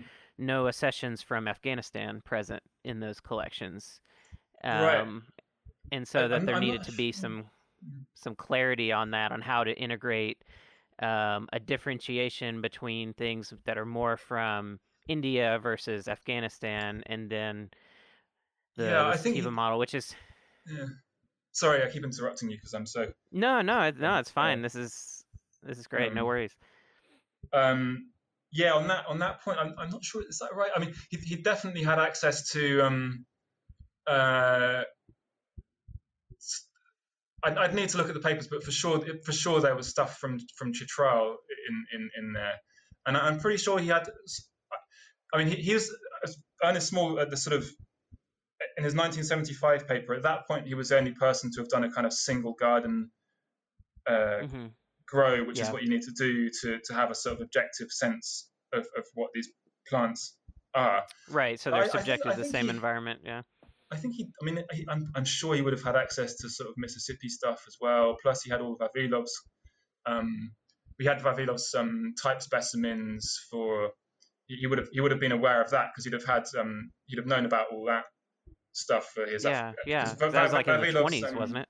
Yeah, yeah. I mean, and he, certainly would have had access to those uh, papers and stuff. I mean, he was a government scientist, or is a government Mm-hmm. scientist in Canada. So, um, yeah. I mean, I, the, the, the, yeah. I mean, I, you know, I, I, I mean, Robert Clarke's not here to make his case himself, but I mean, he's, he's- Exactly, He's, yeah, he's, he's, yeah. he's published. Um, he's published extensively on the on on on the subject, but uh, I, I I think it's.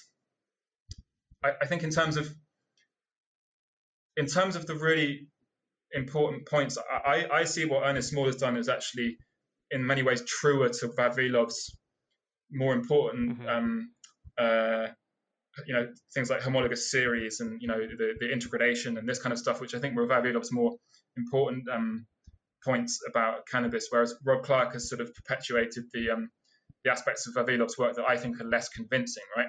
So you have Mhm. you know, Vavilov when he first went to, um, or rather, when he first wrote about Afghanistan, because he went. right. This is, I mean, Nikolai Nikolai Vavilov sort of really important um, in many fields, not just uh, cannabis, but he, he went through Afghanistan and then through into Western China uh, in 1924, I think it was, and and and so he he, he observed uh, domesticated cannabis being grown for hashish, particularly in the north of the country. And then he believed when he went through the southern Hindu Kush, right on the border of what was then India and is now Pakistan, um, through the Kunar Valley, um, he believed he, he, he, what he saw there was sort of spontaneous populations of cannabis in an area in which they would, he thought there was no cultivation going on. Mhm. Uh, and, and when he first wrote about it in 1926, he was he he he he, he the taxon he created was cannabis sativa var, var afghanica, and yeah, then yeah, yeah.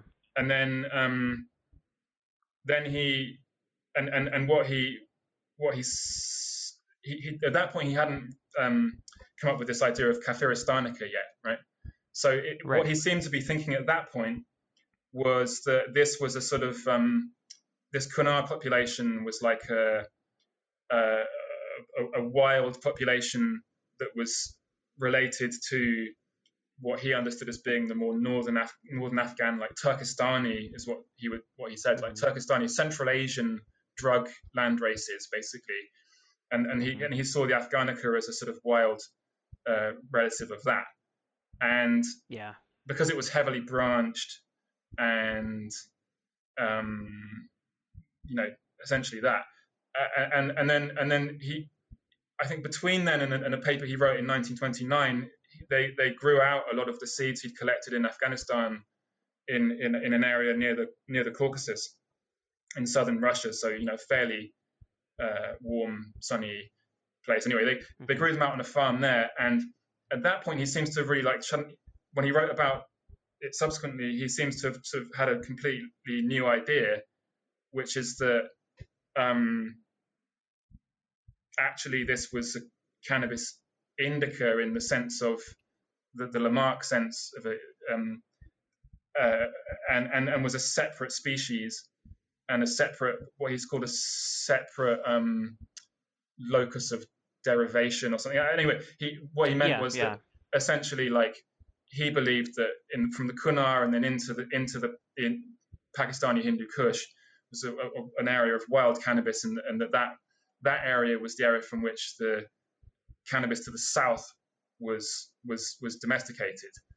So he was he what he was seeing was uh, a, a connection between you know he he believed that what we would think of as sativas, as in tropical Mhm. inverted commas tropical ganja plants like sort of haze and Mhm. Thai and stuff were derived from this Kunar and sort of Chitrali Hindu Kush area, wild populations there, and the the the Central Asian hashish hashish plants he was seeing growing in the north north of Afghanistan, like Badakhshan and Herat, and then up into Samarkand, Bukhara, all these old mm. cannabis places, that they were a separate species of which hemp was also a part. You know, so it's a pretty mm-hmm. weird, weird kind of picture he yeah, painted. Yeah. And uh, yep. And and then uh, yeah, yeah, yeah. So and and so you know, so they have this kind of divide basically between India and Central Asia, with two their own two different mm-hmm. drug types, and and um and and and then he created this idea of uh, cannabis uh, indica, austranica, which is a sort of true the true the true mm-hmm. wild population, and then Afghan Afghanica was a sort of intermediate stage between the wild plants and the ganja plants in in Vavilov which is, so it's, it's not actually what um, Rob Clarke and people have, have, have, have sort of turned and, and Karl Hillig have have have, um, have turned it into. You know, that it was actually a slightly different right. picture. You know, he, he wasn't he, he wasn't interested in the broad leaflet aspect of it because actually, yeah, if yeah. You, if, if if if you look if you he doesn't he never mentions broad leaflets. What he says in his 1926 write up is that Afghanica had narrow leaflets and very small leaves, right? Mm-hmm. Small leaves with narrow leaflets, like heavily branched, which is what you'd expect in a kind of feral, weedy, ruderal population. Because when, right, when cannabis, and you and you, yeah. and you mentioned that he was using indica in the Lamarck sense, and yeah, yeah. in the way Lamarck, you know, it's it's contrary to how people think about indica now. But when Lamarck yeah. described indica, he was talking about narrow leaves, not not broad leaves. Yeah, and, and also, um, I, am not sure, like, um, uh, where where um, Vavilov was getting his ideas about what Indi- Indian ganja land races, as in the Lamarck indica, yeah. what they looked like. I, I suspect he was reading the um, Indian Hemp Drugs Commission. I, I pretty likely mm. he hmm. would have had access to the British colonial era documents. Mm-hmm. You know, it's huge, huge multi-volume um, description of cannabis in in, in India, and, and you know, which touches on Afghanistan and stuff and uh, you know India at that point included uh, what's now Pakistan. And and anyway, so I suspect Vavilov was was um, getting his ideas about what an Indian ganja plant looked like from from things like that. Because if you look yeah. at the pictures, there's photos in there, and if you look at the photos of the, like Bengali ganja fields, you, know they're mm-hmm. quite small. They're quite small plants, and they're, they're not uh, what we would think of as sativas necessarily looking like. You know, and right. and, and um, yeah, not he, tall and, and wide ranging no, necessarily. No, and and and and, and he he also seemed to have this idea that like the Lamarck indica was a very small leaved plant, mm. and I, I, I, I, haven't actually looked at um, a picture of it for a while, but I think the type specimen for it, I doubt it has particularly small leaves. I think he might have Vavilov might have been confused on that particular point, but um, anyway, suffice to say, like that I, I think there's some quite obvious incoherence in what Vavilov, the, the picture he paints, because the, the thing is, is that, as I say, like his Afghanica is a sort of intermediate stage between the Kaffir and proper domesticated mm-hmm. Indian Indian cannabis. And, and and and the thing he the thing he says um, about Afghanica is it looks the same as, as his Kafiristanica. there's, there's no difference between them except for one key point, which is the seeds. And yep, the, yep. the seeds of, the, of, of, of Afghanica is the only thing that differentiates it. In all, in all other respects, it looks the same mm-hmm. uh, as, as the type specimen that he that he published for for it. And and um, uh, the, the difference is basically the seeds of Afghanica show some clear signs of domestication. So, mm. um, you know, they're not they're not mottled and they don't have the, the same um, extended base. Uh, they show signs of domestication. Now, to me, if, if, if I was if I was in his position, you know, and I had a time machine back to 1924 and went along with him, I'd say, well, look, Nikolai, I think it's pretty obvious that people have been growing dope around here. uh, at yeah. some point, they're not doing it right now, maybe, but at some point they've been right. doing it. Whether it was 100 years ago or whether it was a couple of years ago. I don't know, but yeah, you know, at, at, at that point, they've definitely influenced things. Yeah, someone has been someone has been growing this stuff. It's not a purely wild population, and your domesticated seed traits indicate that. You know, and and yeah, and um, yeah. And also the fact that if you look at if, if you look at it, um, the because only Ernest Small uses um, the Kafiristanica, uh, you know, as uh, as his concept as as his type specimen sort of uh, for um, you know his his his uh, taxon of uh, cannabis sativa subspecies indica Vaccaro stanica, the weedy dope basically. But if you look if you look at the the, the plants, it, it's not a, type specimens are often not um, very good representations of what they should be, right?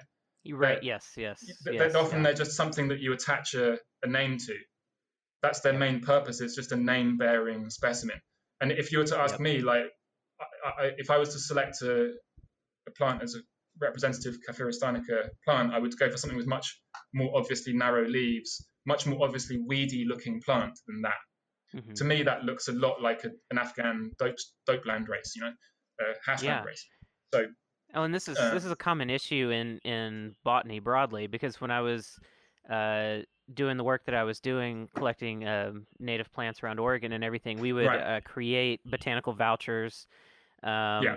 And so, two things. One, the seed issue came up a lot. That some plants, the only way you could differentiate them was looking at the seeds and the mm-hmm. morphologies mm-hmm. of the seeds.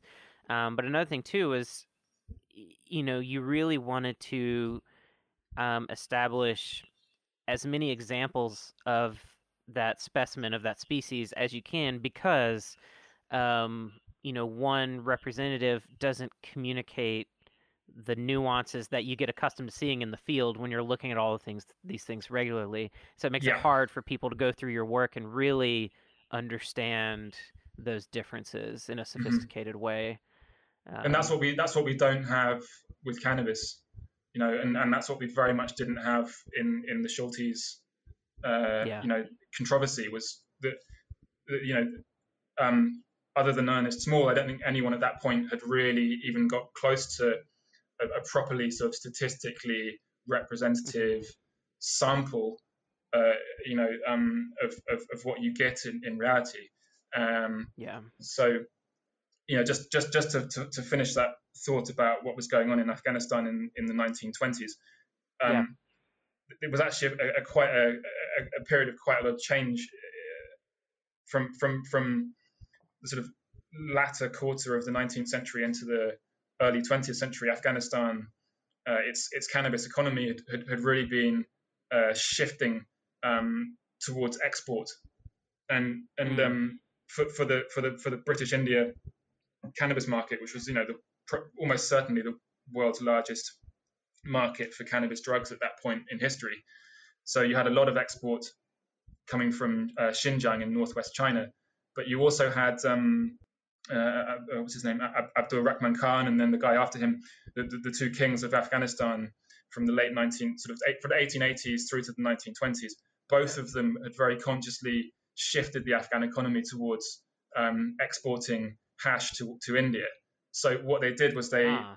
they, they, they kept um, they they kept taxes really high for anyone who was producing for the domestic market, and they had some pretty uh, punitive uh, policies for, for users and stuff. But if you if you wanted to take all your hash across the border to India, you know, go ahead, you know, and and, and we're not wow, going to tax you at all.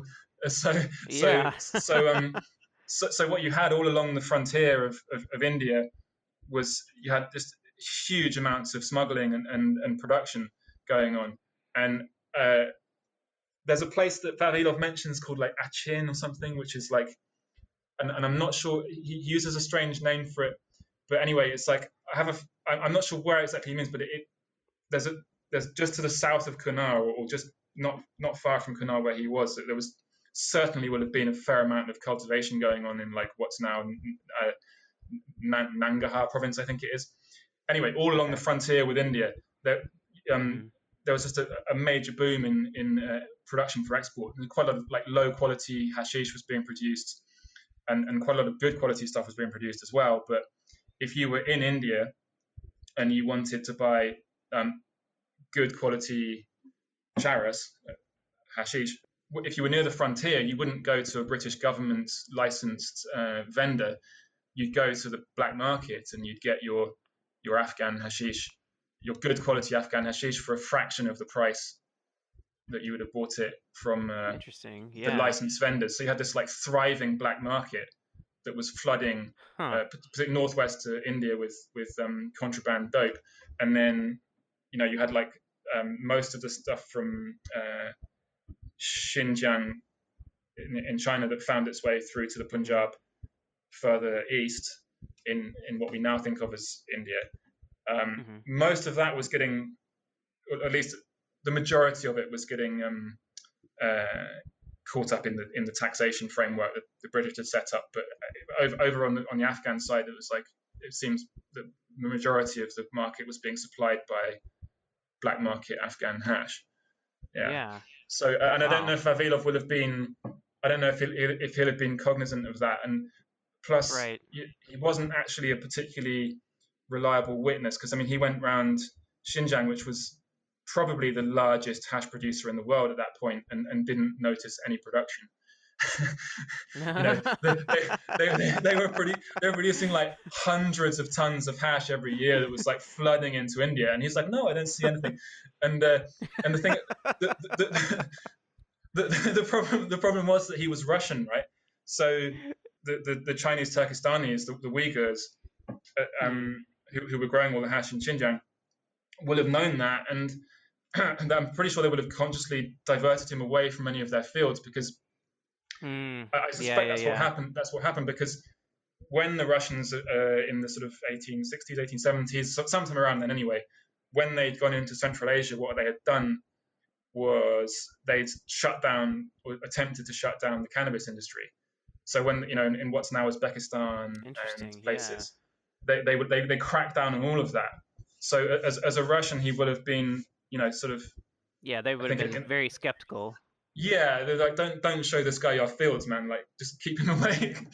show him, show him, show him that, that patch of weedy dope over near the, the you know. So the, he's just he's just blissfully ignorant. yeah, yeah, yeah. I mean, it's, it's a remarkable feat to go around like what's essentially like you know the equivalent of like Humboldt or something. I right, it's- right, it's exactly. Xinjiang, so it's like much much bigger. But somehow he managed to go around and like not notice any dope fields. So um, you know, That's that's fascinating. Yeah, that's that's you know those are elements to that whole story that I would have never thought about. Um, You know, reading through uh, all of his work and everything, and, and trying to decipher this uh, puzzle of cannabis taxonomy. Um, yeah, it's it's really it's really interesting and really convoluted especially like i know McPartland has made attempts to try to clarify the taxonomy as well and gotten into the afghanica Yeah. discussion um sometimes yeah sometimes it, it seems like it makes it just more complicated than it needs to be Oh times. yeah, it's it's it's it's a it's a, it's a it's a the whole you know the whole the whole sort of term, terminological nightmare that you get into. Is that an indica? Well, what do you mean by indica? Like I spend my life answering emails like this. Right well and it's it's complicated because different botanists different taxonomists uh, try to categorize cannabis according to different traits you know some are looking at morphology some are looking at chemical diversity some are only focused on genetics you, you have scientists that can't even agree on what the word species means you know Yeah, you've got yeah. more traditional biologists like myself that would be like well if it interbreeds and produces viable offspring then you know that's probably one species um, Yeah. But then you have uh, geneticists that are like, well, no, we see very distinct genetic pools, and that's kind of where Karl Hillig was trying to Yeah. tease some of that out with some of the research he did. It's like, no, I see two distinct gene pools. They probably came from one progenitor, but um, it seems like now they're they're distinct uh, gene pools, and I think I think Um, with the yeah. I think with um I think sort of keeping it on a- sort of external basis, it, you know, just what the plants look like.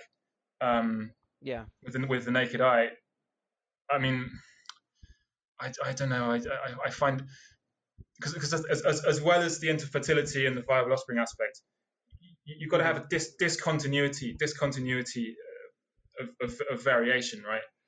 I think it's a Right, pretty right. a pretty key criteria for assigning uh, something to a different species. And and, and the thing Yeah. is because because because the Western underground um, and, and now kind of corporate world is is is you know, and the corporate world by and large is taking its cue from the, the underground yeah. uh, understanding of these things for the time being, because it's because it's familiar with the extremes of variation. You know, the maple leaf indicas and the hazes and mm-hmm. so on. Mm-hmm. It, it, it there's I think it's going to take a while for that understanding to to, to, to change, you know, across the mm-hmm. board. But I, yeah. I just think you know, you, you, what you definitely don't have if you look at um, land races on the ground is you don't have this obvious discontinuity of variation that you need to really start talking seriously about different species. Mm-hmm.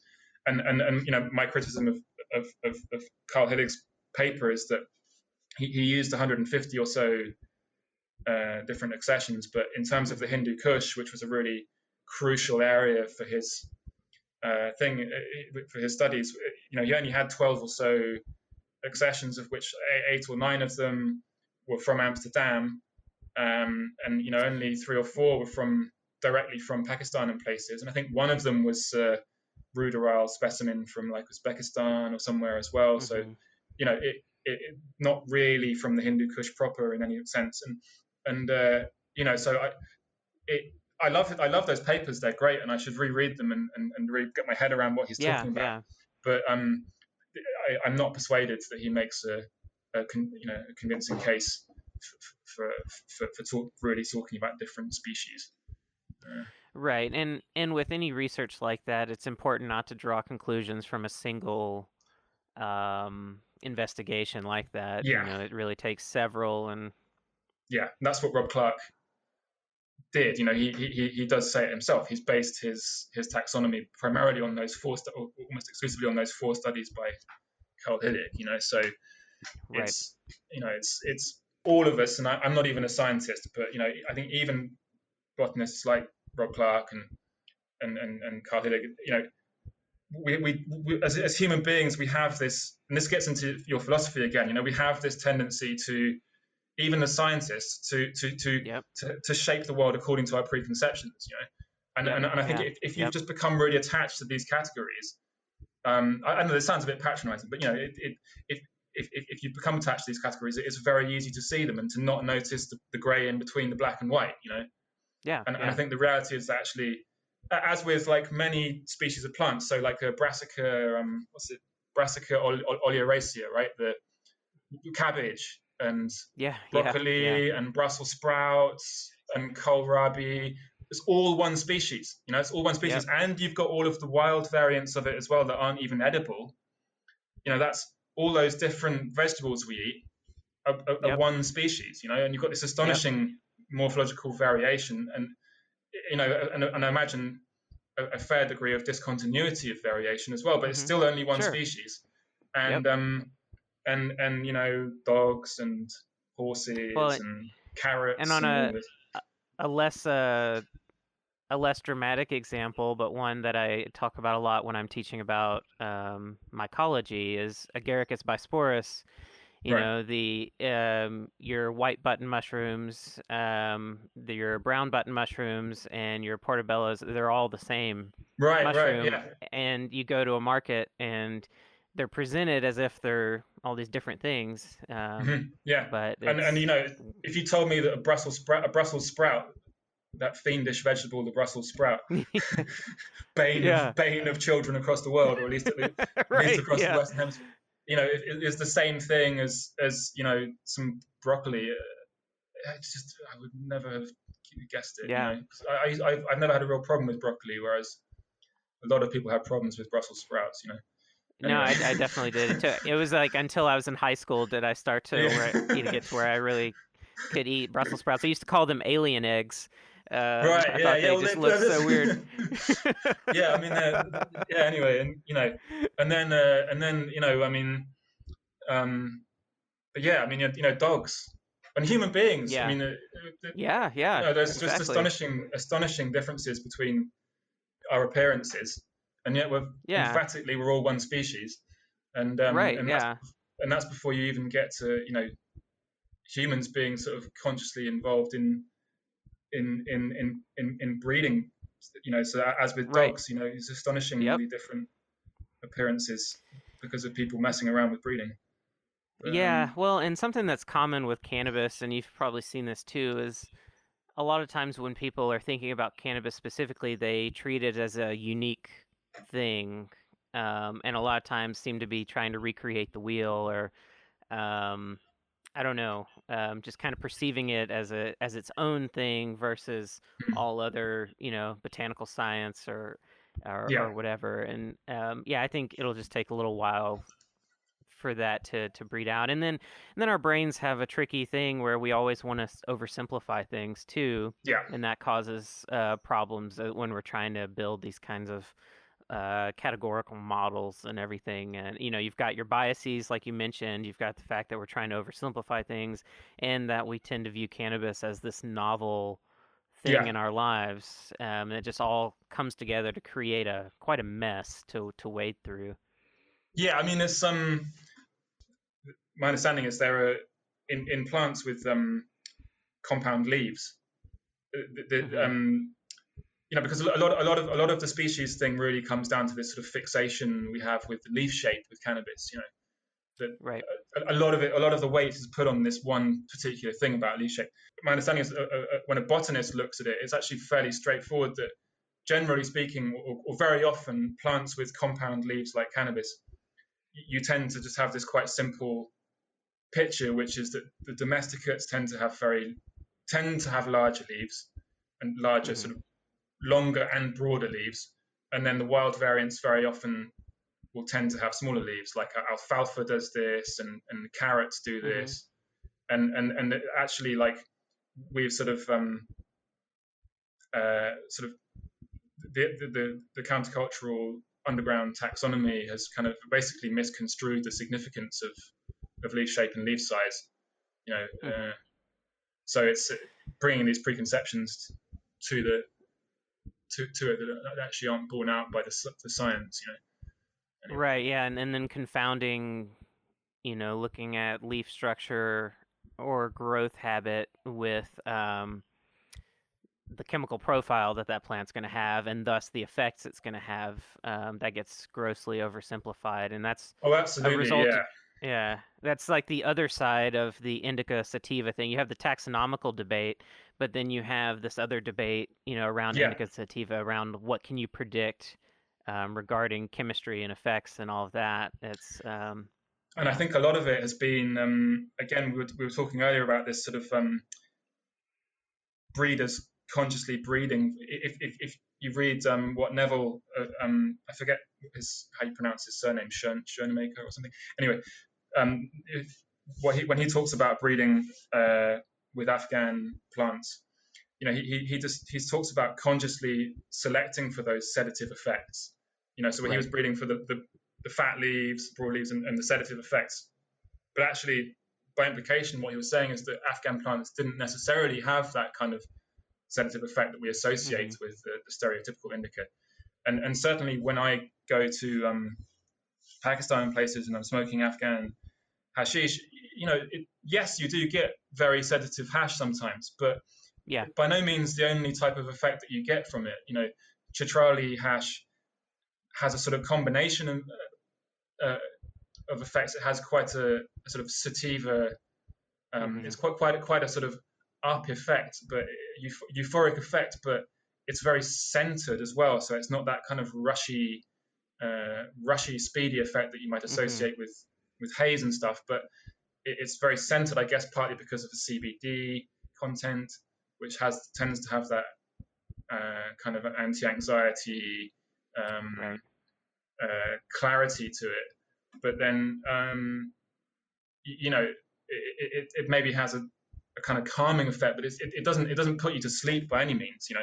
And and as far as I'm aware, like reading reading about the, the history of these things and, and, and reading what people who, who, who lived in Afghanistan for many years um, uh, say that, and, and talking to people there, it's not a, an effect that Afghans and, and Pakistanis particularly look for in hashish. Mm.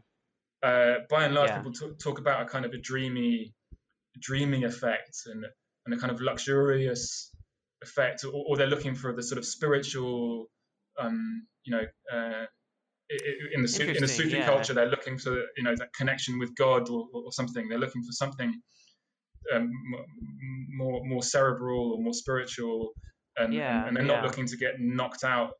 But you know, there's a different, um, you know, quite different cultures of quite, quite a lot of differences between the, the, the cultures of use. You know. Yeah. Anyway. Well, and this gets into one other thing I wanted to ask you, and let me know if you need to run. I know we've been going for almost two hours now.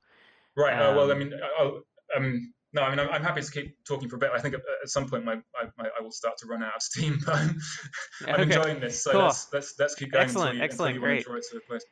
Um, well, one thing I wanted to ask you about is how, um, so this distinction between uh, cannabis that's meant to be smoked as flower versus cannabis that's meant to be processed into hashish.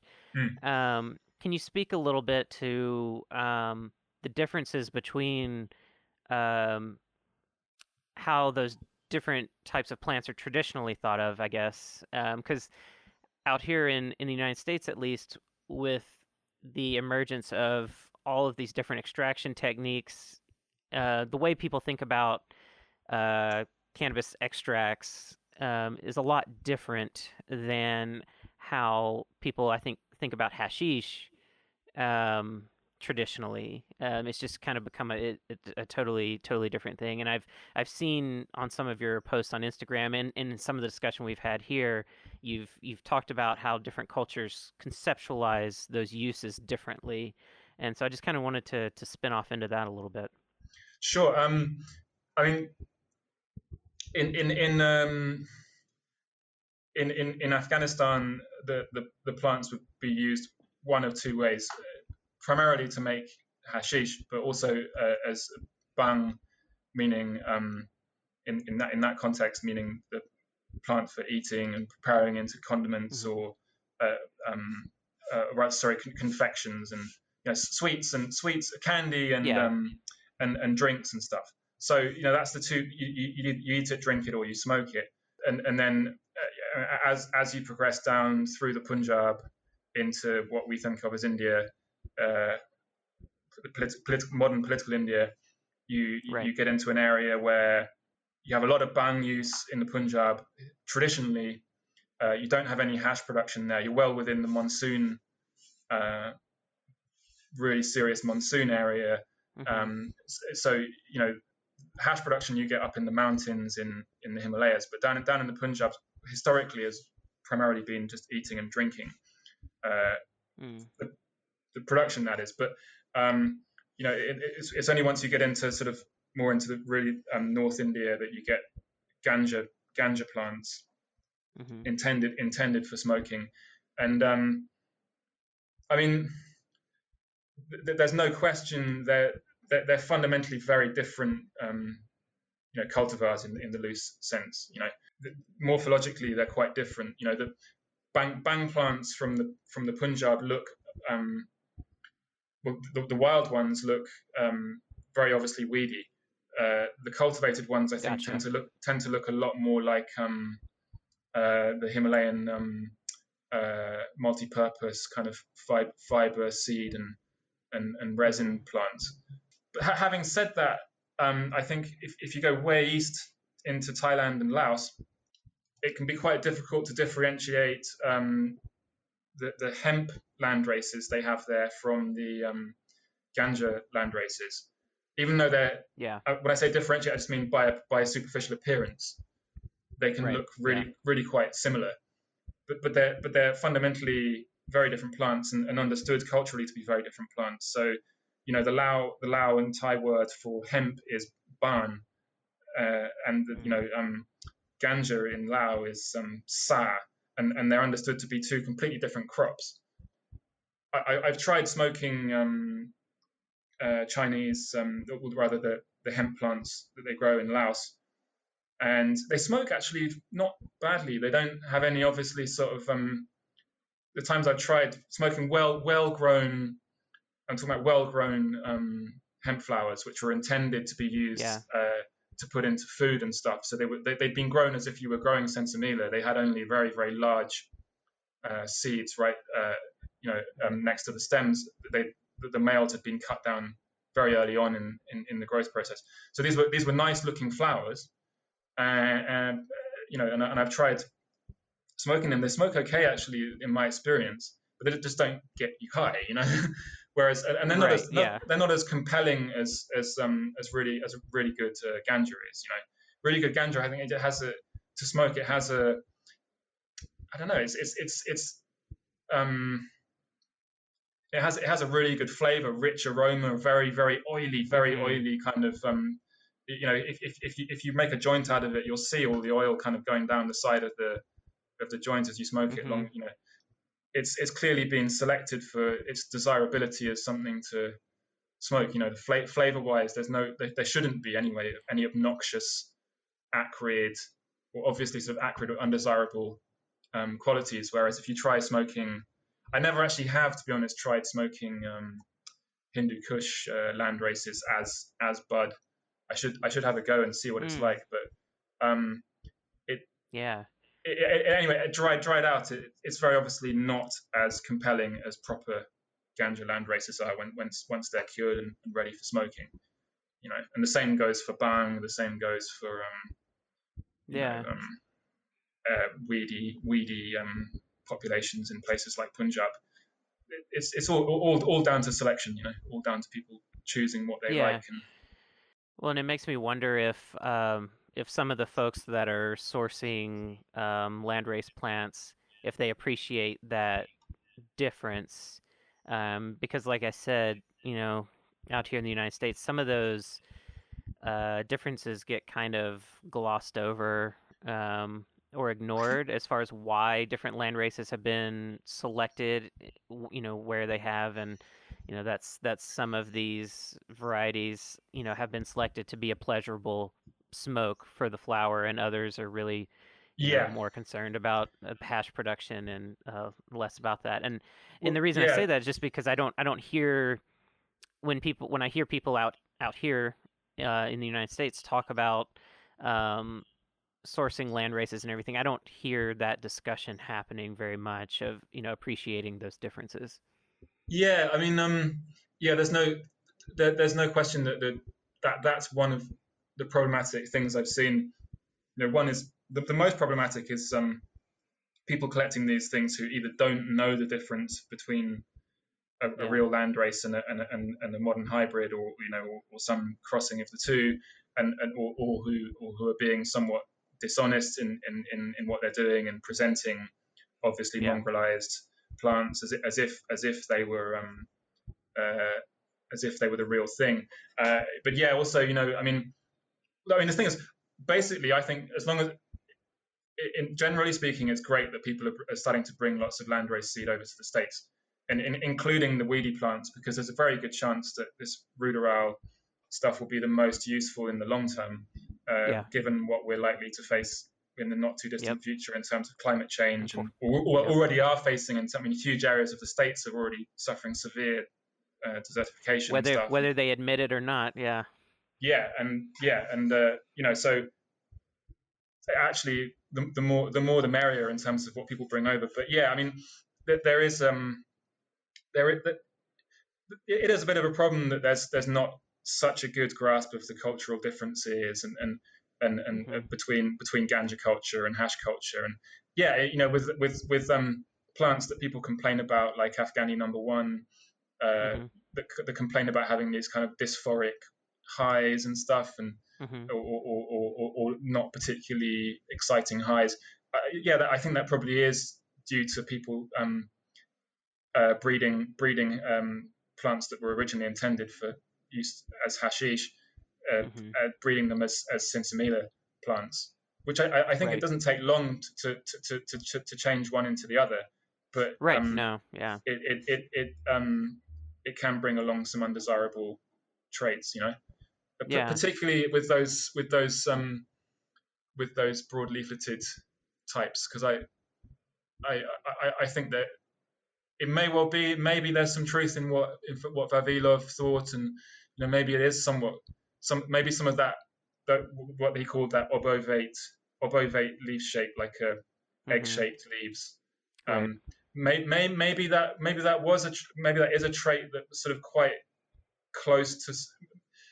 Maybe those populations were quite feral, and you know, um, Mhm. it could be that it could be that that's a, a you know characteristic that's passed on on from um, wild populations, you know, that kind Yeah. of thing. But I'm not sure. Well, and um, spinning off of this conversation about how um, people that are sourcing landrace strain seeds and everything um, may have some misconceptions or lack of understanding of, of some of these nuanced differences. What would you recommend to cultivators that are wanting to start to interact with landrace strains? Um, what would you recommend to them as far as evaluating um, potential strains that they want to incorporate, evaluating the quality of um, seed providers, you know, not just for yourself, but other um, landrace uh, strain seed providers that are out there? What would you recommend uh, to Well- cultivators to evaluate the Mhm. quality of these producers and these um, genetics? I mean, uh, I, I'm, I, I want to be really wary of. I mean, I'm, I'm very sorry. I'm, I'm very wary of kind of um, getting drawn into too being too specific and naming names and that kind of stuff. But Oh yeah, no, sure. Yeah, the, the, the, the, the main the main problem I see is that uh, um, in terms of the bigger name banks, uh, bigger name seed banks, um, Yeah. uh, that, that that are known for working that, that use land races to market themselves. Let's put it that way, Right. and and are known for working with land races and and and, and sort of uh, to some extent. Um, using the mystique of land races as, as sort of marketing. Most of them are, um, in in in some in some cases, I think all of their strains have crossed them with modern hybrids. So they're not pure land races. So that's the main thing I'd say to look out for, because the- main thing I see is that people say, "Oh, I'm growing this Acapulco Gold or I'm growing this Panama Red," Right. and they're not actually growing the real thing. They're growing something that's been hybridized with, you know, Northern Lights or whatever. So that's probably the biggest and most irritating thing from my perspective. Um, and then the other thing I would say to be wary of is, um, you know, the a lot of the Instagram groups, particularly the ones associated with India. Um, hmm at least at least at least last time I looked, and I don't pay a huge amount of attention, but last time I looked was certainly um, presenting some of what they'd collected as being authentic Indian land races, and in fact they were very obviously not, and, and they clearly they may have. I mean, I think they were things that had been collected in tropical India, hmm but that, that had clearly been um, crossed at some point in the past with with uh, modern hybrids. And uh, another thing you see, I mean, at, at- the most ridiculous extreme is you see someone saying, "Oh, I collected this amazing uh, strain. It's from you know Bengal and it's called Mango Kush or whatever." And you know, it's like, you know, come on, man, like yeah. Bengal probably gets more more rain than anywhere in the planet practically, and definitely not getting any Kush strains there. It's quite a long way away from the Hindu Kush. Uh, yeah, so that's Right, the most silly yeah. thing. But but in terms of in terms of once they start, when, if once you've actually got your hands on some authentic landrace seeds, um, I would say the first thing to to that I really think people need to um, exercise a little bit of self discipline with is to not just straight away cross it with something else. You know, Yeah. Yeah. first make some more seeds with it, even if it's with a relatively small population. Just at least keep the strain in its pure form before you start hybridizing everything. Because what people, what there's a misconception I think amongst many people uh, who who who are getting into growing, which is that hybridizing things creates more variety. Now it creates more right. it creates more excitement. So there's no question of that because you start getting some really crazy things when you start crossing very different populations. But it, it's actually the opposite of biodiversity. You know, it's it's creating homogeneity in, in the in the and that's Yep. it, that's that's problematic. And you know, 20 years from now, anyone who actually listens to what I've said will, I think, thank me because you know people who've kept these things in their pure form from back in the 70s are- very much a minority, but they have their hands on something very, very special. If you still have real Thai genetics Yeah. from the 1970s, man, you you you, you know, I, I envy you. You know, whereas the guy, people who've just gone and crossed everything with everything, you know, they're they're, they're facing what people are, are increasingly complaining about in the states these days, which is this homogenous kind of gloop of things Yep. with different names. And uh, you know, so keep things pure, keep things pure. Inbreed the landrace for, for for as, for as long as you can, and the more you do it, the more you'll be glad you did. Particularly if you start with something good, you know. So you know, if if I was in this position, and and, and I'm not, because I, I just I'm not in one place for long enough, and I'm not in places, uh, you know, that it's easy to do these things without Yeah. getting on the wrong side of the law, and it's something I try and avoid doing. But if, if I was, I, I would be working with things in their pure form. You know, I'd get my hand on a really good tropical uh, sativa, inverted commas, you know, something Thai, something Congolese, or you know, or Lao, or whatever, and I'd, I'd, I'd be I'd be working with that in its pure form. You know, Yeah. because that, that that then you'd have some real gold, you know. Um, and similarly, you know, um, same goes for Afghan plants. You know, I'd be keeping Yeah. something in its pure form and in, inbreeding it. So you know, don't hybridize everything. It's just I, I, see people doing it. They're like, oh man, I, I just hybridized your Kamani with this thing. And I'm like, awesome. I mean, I imagine you must have some cool plants, but please keep it in, the, in well, yeah, you form. can't go backwards. No, that's the thing. You can't. It's exa- exactly the point. Yeah, you cannot Yeah. go backwards. And and with that trend, the value of these genetics is only going to go up um, because the the genetic pool is going to get smaller and smaller. Yep. Um, so yeah, I it's think that's very a it's really very short-sighted, but it's very short-sighted. But it's it's it's the temptation is just so strong, you know, because to to it is. I, I understand if you're only working with a with a handful of plants, it's it's it's difficult to sort of um to to conceive of it. But you know, it, it just anything in its pure form. I mean, you know, um, Mel Frank, who who who did most of the work that everyone else is capitalizing on these days. yeah, he, he yeah, some of his strains he started with uh, with just a handful of, of, of seeds, you know, and and uh, and uh, you know, and, and he would um he at the beginning he wasn't using the so-called cloning technique. You know, he was he was Mhm. just pollinating stuff, and then he'd give he'd give the, the, the, the buds to his his friends, and, and and he'd remember which stuff he'd given to who. And if they said it Mhm. was good, he used the seeds from that the next year. And by the end of the 70s, he'd radically transformed what people were smoking. You know, yep, uh, he, he and, of, and of course other people, but you know most famously uh, Mel Frank. And uh, I, I wish people would take his uh, lead, you know. And I wish he, had, I wish actually he had a bit more credit than he gets for for yeah, what yeah, he he does because there are other characters who have, have sort of more, gained more notoriety, whereas he you know he he's not um, outside of uh, you know the more nerdy circles. He's not as well known as I think he perhaps should be, considering uh, how much he's contributed to things. yeah. Um, anyway, yeah, you know, so yeah.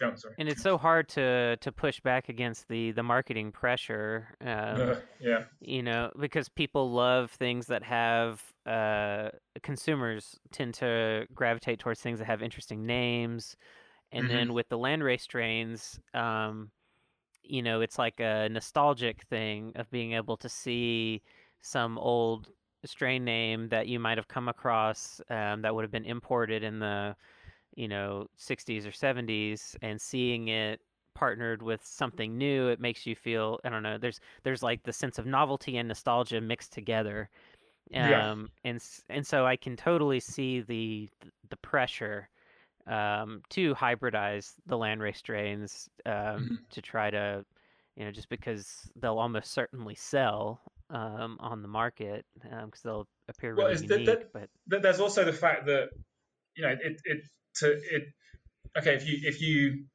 um if have some seeds from tropical Africa or Southeast Asia, uh, Ganja land races, it's it's very easy to very quickly find extremely uh, you know cons- markedly potent plants are, are quite easy yeah to find, yeah right? Whereas if you have a real land race from the Hindu Kush or somewhere, right you know THC levels to even find something in the sort of plus 10% bracket Mhm. you're going to have to grow a fair number of plants so the, the, the reason a lot of um, uh, seed banks don't sell pure land races is is or in fact most don't is, is simply Mm. because they're not of that much use to someone who, who who's not specifically very interested in that thing and who's got limited space because you, you know you I guess it's changing a bit these days because actually people actually want CBD and things like that, and then and right. people also are also a lot more people are, are not so bothered about extreme potency, right?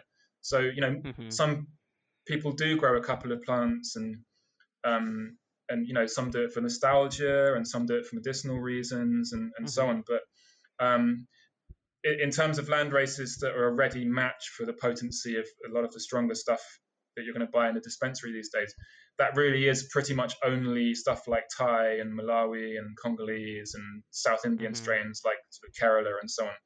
You know, if you if you were to buy a pack of 12 seeds of those, out of 12 seeds, there's a pretty good chance you could find something that's sort of you know plus 15% THC if, if you know if it's a right. good strain. But if, if you buy a pack of Lebanese seeds, you might get some fabulous plants, beautiful plants, very resinous right. plants. But the chance the chance of finding one that's going to be beyond 10% THC mm-hmm. is is is pretty low. If you buy 12, I'd say there's a very low chance if you just buy 12. Yeah. You know, so it, it's it it requires a bit of work and if, if you if you're only working out of a wardrobe or if you're if you're if you're legally only allowed to grow like a, few, a handful of plants right you're you're you're making a it, just the sheer economics of it the practicality of it means yep. it doesn't make much sense to grow uh, land races so which is why you know most seed banks um, uh, ignore them but the thing is i what i would say is that that doesn't excuse what a lot of the seed banks do which is selling things that just are not land races as land races. That to me is is a is a yeah. is a is a shitty move. You know, it's like don't just use yeah, these plants no, for marketing and marketing. Is they're, they're, they're, you know they're actually much more significant than that in, in every respect. Well, and this um, moves into something else I wanted to ask you because what pops mm-hmm. into my head about uh, popular seed banks misleading people is there are a lot of researchers out there that are wanting to uh, work with these varieties and trying to figure out how to mm. source seed and everything. So, mm. you know, one aspect is, you know, that misleading marketing strategy can really screw up um, mm-hmm. some research efforts. And um, yeah. one thing that, that you and I briefly talked about um, outside of this podcast is that you were wanting to try to get involved in um, some different projects to kind of help make mm-hmm. these true to type landrace strains available for research. Can, can you speak a little bit about what you're trying to do in that effort? Um, the, the, uh, I'm, I'm reticent to simply because it's it's such early days and in, in sure, terms sure, of the, yeah.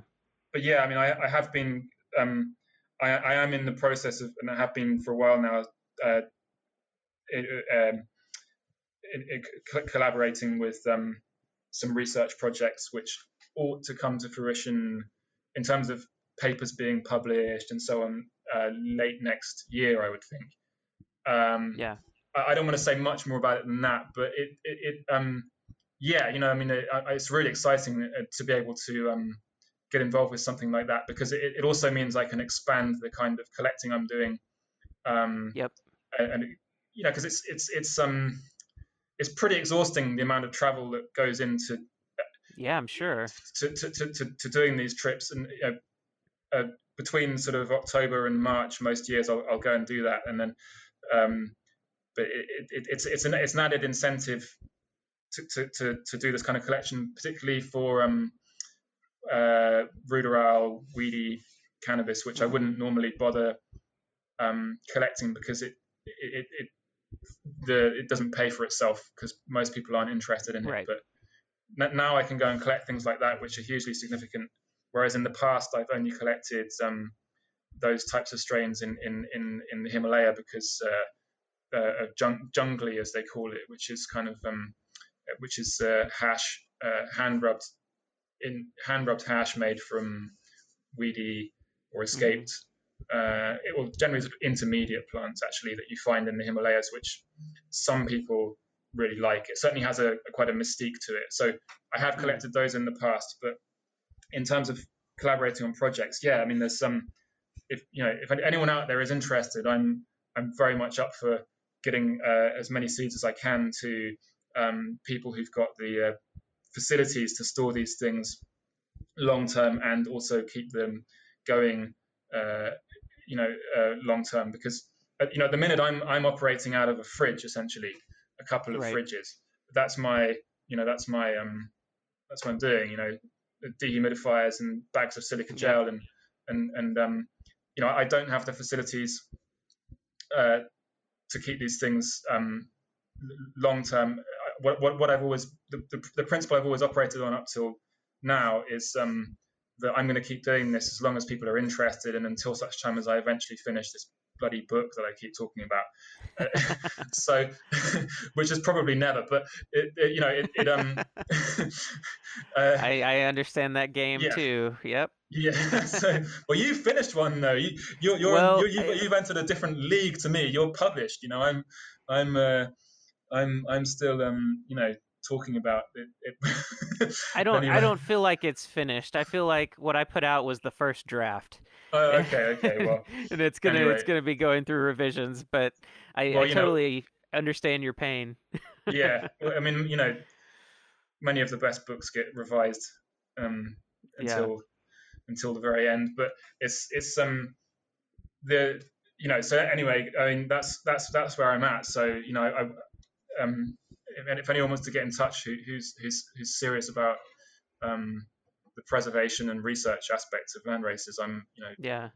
uh, if, if they can get the licenses or if there's somewhere where you don't need licenses because many places you don't need licenses to import cannabis seed Mhm. you know bring it on because um my, my my anxiety my constant anxiety is is is is you know the fact that as i say i've just got a couple of fridges full of seeds and you know it's all it takes is a power cut or something and you know the, Right, whole lot yeah, the whole lot is gone, is, yeah. is, is, is at risk and yeah so um you know but, but I, at, at the minute I, I i know places i can go to that have the real thing as far as i can tell and and um Yeah. I'm, I'm very very confident are the real thing and and um so what i've been doing is just going back to these places again and again um and and, and getting more of this more of the Yeah. same thing um but you know like Well- uh, just to just just just to finish that thought i mean you know there's places i've been to where uh, like in northeast india where i've i've i've gone uh one year and and and and um we've gone a, a few times to like a manipur where they have a really interesting ganja culture and very strong land races and and and things are, are, are still pretty pure. And um and and uh, you know I've gone one year and I've I've met people and I've met farmers and I've got fantastic plants and then I thought well you know blase kind of thought well you know I'll, I'll go back there in a couple of years so I've sold all the Yeah. seeds Yeah. kept just a handful and then and then suddenly discovered that I've gone back there another year and, and they've had a huge eradication program all around the valley and Oh man. and yeah. and and um, e- everything's it's been really difficult to, to, to find anyone and people who I knew have, have, have stopped growing or, or, or they're yeah. paranoid about about doing the thing you know so it's these things are very tenuous you know so um, yeah. uh, it's it's it's now or never basically you know yeah, well, I feel hopeful for the the future of landrace strains in general for several reasons. I mean, one is there is starting to be a greater appreciation for things other than THC content Mhm. in plants, and so that's you know adds some motivation for people to work with you know to not be driven just by high THC yielding uh, cultivars Mhm. um, and as cannabis laws start to change around the world, um, there will be more incentive. You know, going way back to what we were saying earlier about um, the government's role in um, engaging in these um, efforts to preserve the biodiversity and everything. I think we'll see more universities. Um, you know, uh, government-sponsored uh, schools and and research initiatives and things that are, um, you know, going to take this more seriously and that have those resources that already are working with seed banks, uh, you know, for all, all sorts of other plants that can integrate cannabis into those into those models. Mhm, mhm. Um, and so I think I think there'll there'll be a good trend going forward if things continue like they are. But like you said, it's it's sort of a um, a race against time. Um, oh yeah absolutely because- yeah 'cause it needs to happen. It needs to happen soon, and and hopefully I can help you with that. I mean, you know, there's a Mhm. variety of uh, research groups and stuff that I'm connected to that.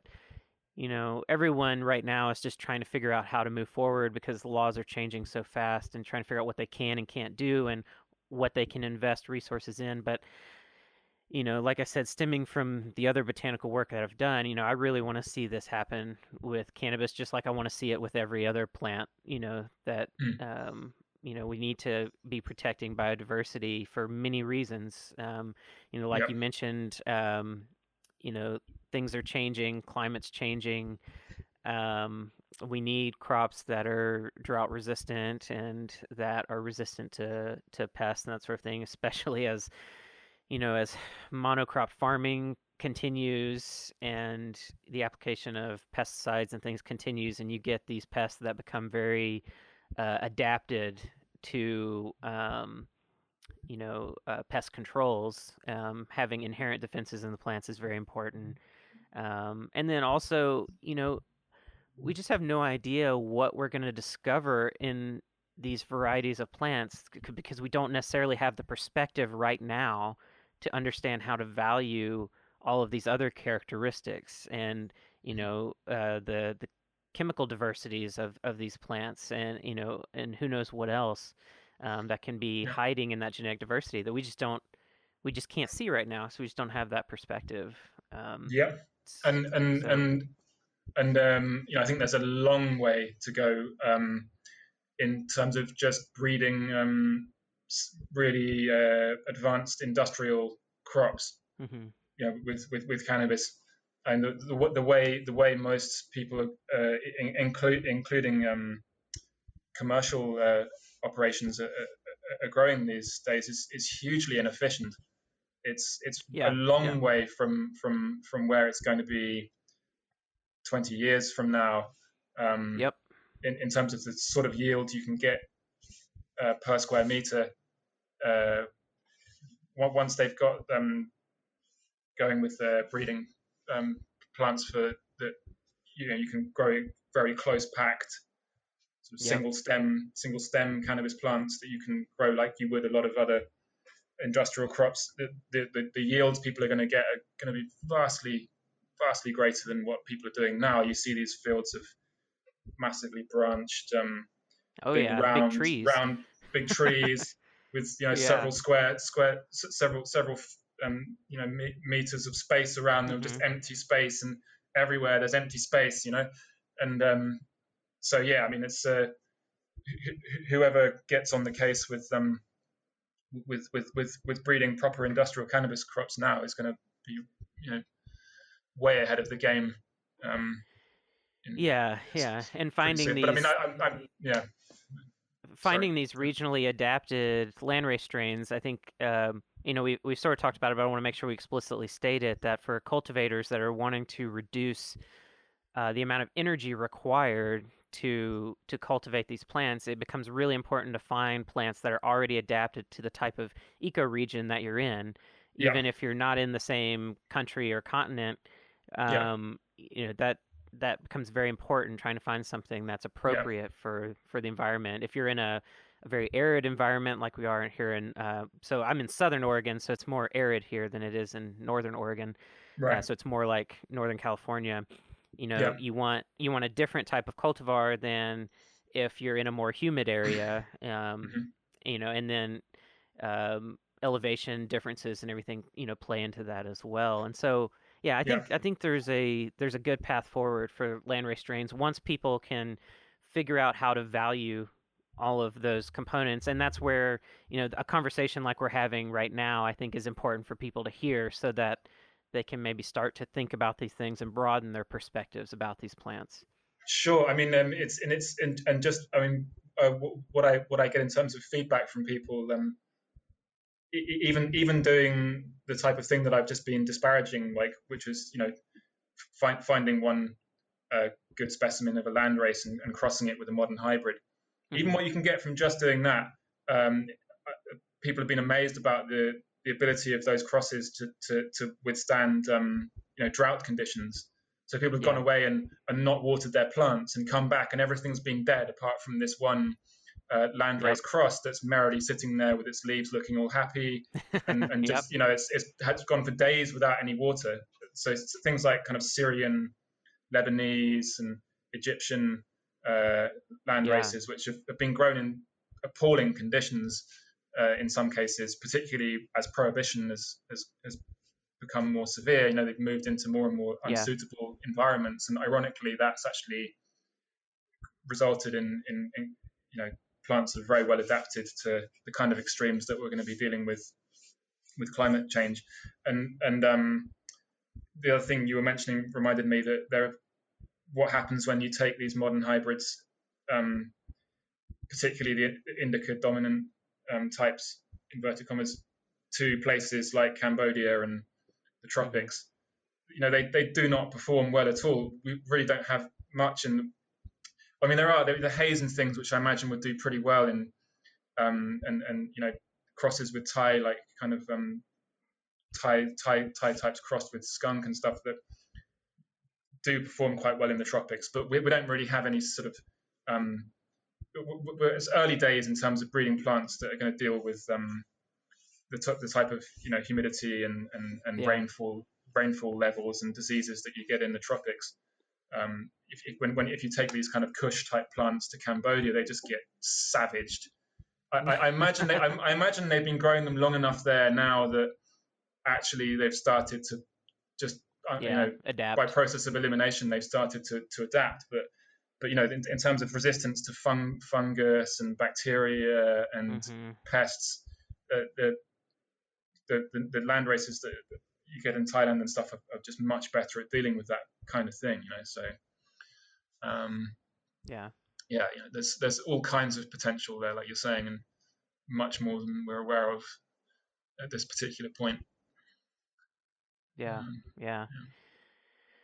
Well, at this point, we've been going about two and a half hours. I, uh, going to go ahead and wrap things up, but I, I really appreciate you being willing to spend so much time uh, to talk to me about all this. It's been super fascinating. I've really enjoyed uh, speaking with you and it's been a pleasure. And uh, being able to go off on yeah. And if you ever want to sit down again, if anything uh, comes up that you want to talk about um, or revisit, I'm happy to sit down again with you. And at some point, I'm trying to figure out some ways that I can uh, do some international travel. I'm I'm connected to some uh, research and education groups out in um, sort of Eastern Europe, and um, have been wanting to.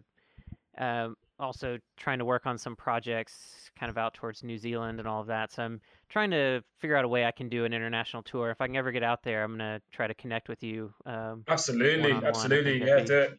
Would be fun. That'd be fantastic. Totally you're conversant in the whole aspects of it that I know very little about. You know, the getting into the fine details of the genetics and that sort of aspects that uh, you know. Sure, yeah, and I, I love I love being able to uh, have conversations with people that understand so much about things that I have my own gaps of knowledge in, and being yeah. able to bounce back and forth and and if you're ever in the states um, and make your way out towards Oregon or anything, um, please let me know. Uh, we'll get together. Oh yeah, I mean, one of these days it, it's going to happen. I don't know when, but uh, yeah, I, yeah, I, have I have I have um, family out in Oregon as well, and um, oh great on, on, both sides of the states. In fact, um, so yeah, you know, it's, it's it's always in the back of my mind to do a trip to America.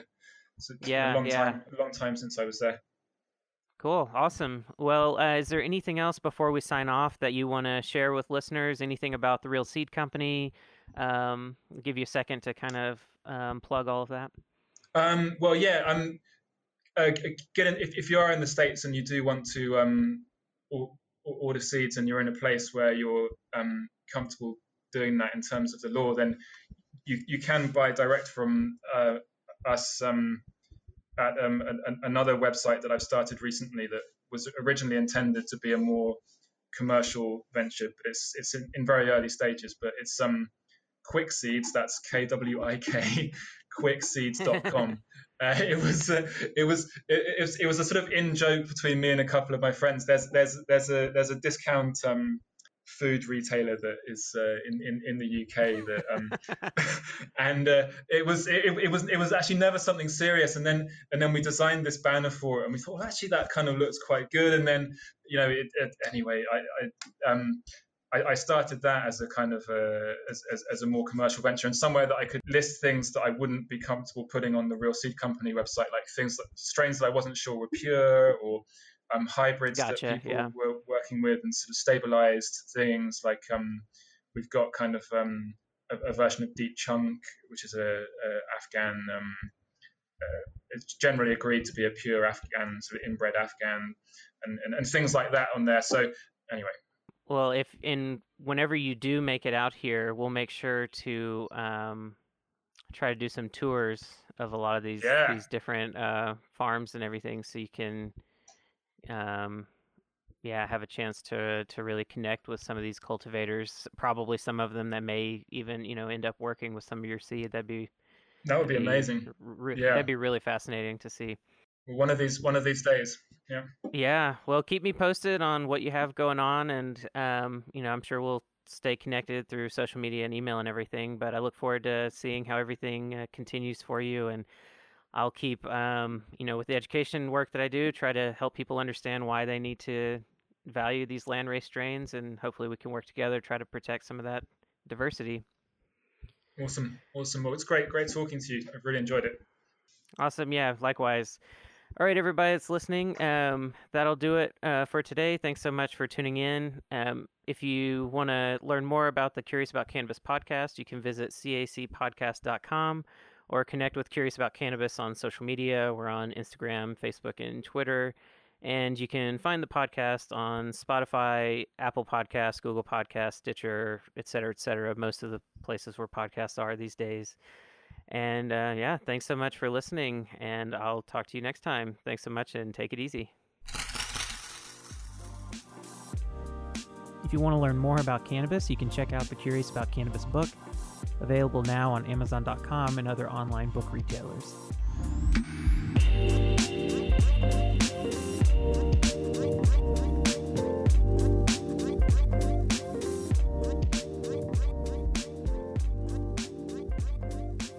The Curious About Cannabis podcast is presented by Natural Learning Enterprises, a science education company dedicated to the enhancement of public scientific literacy through education about the natural world. Curious About Cannabis is just one of several learning initiatives produced by Natural Learning Enterprises. To learn more, go to www.naturallearningenterprises.com or connect with NLE on Facebook, Instagram, or Twitter.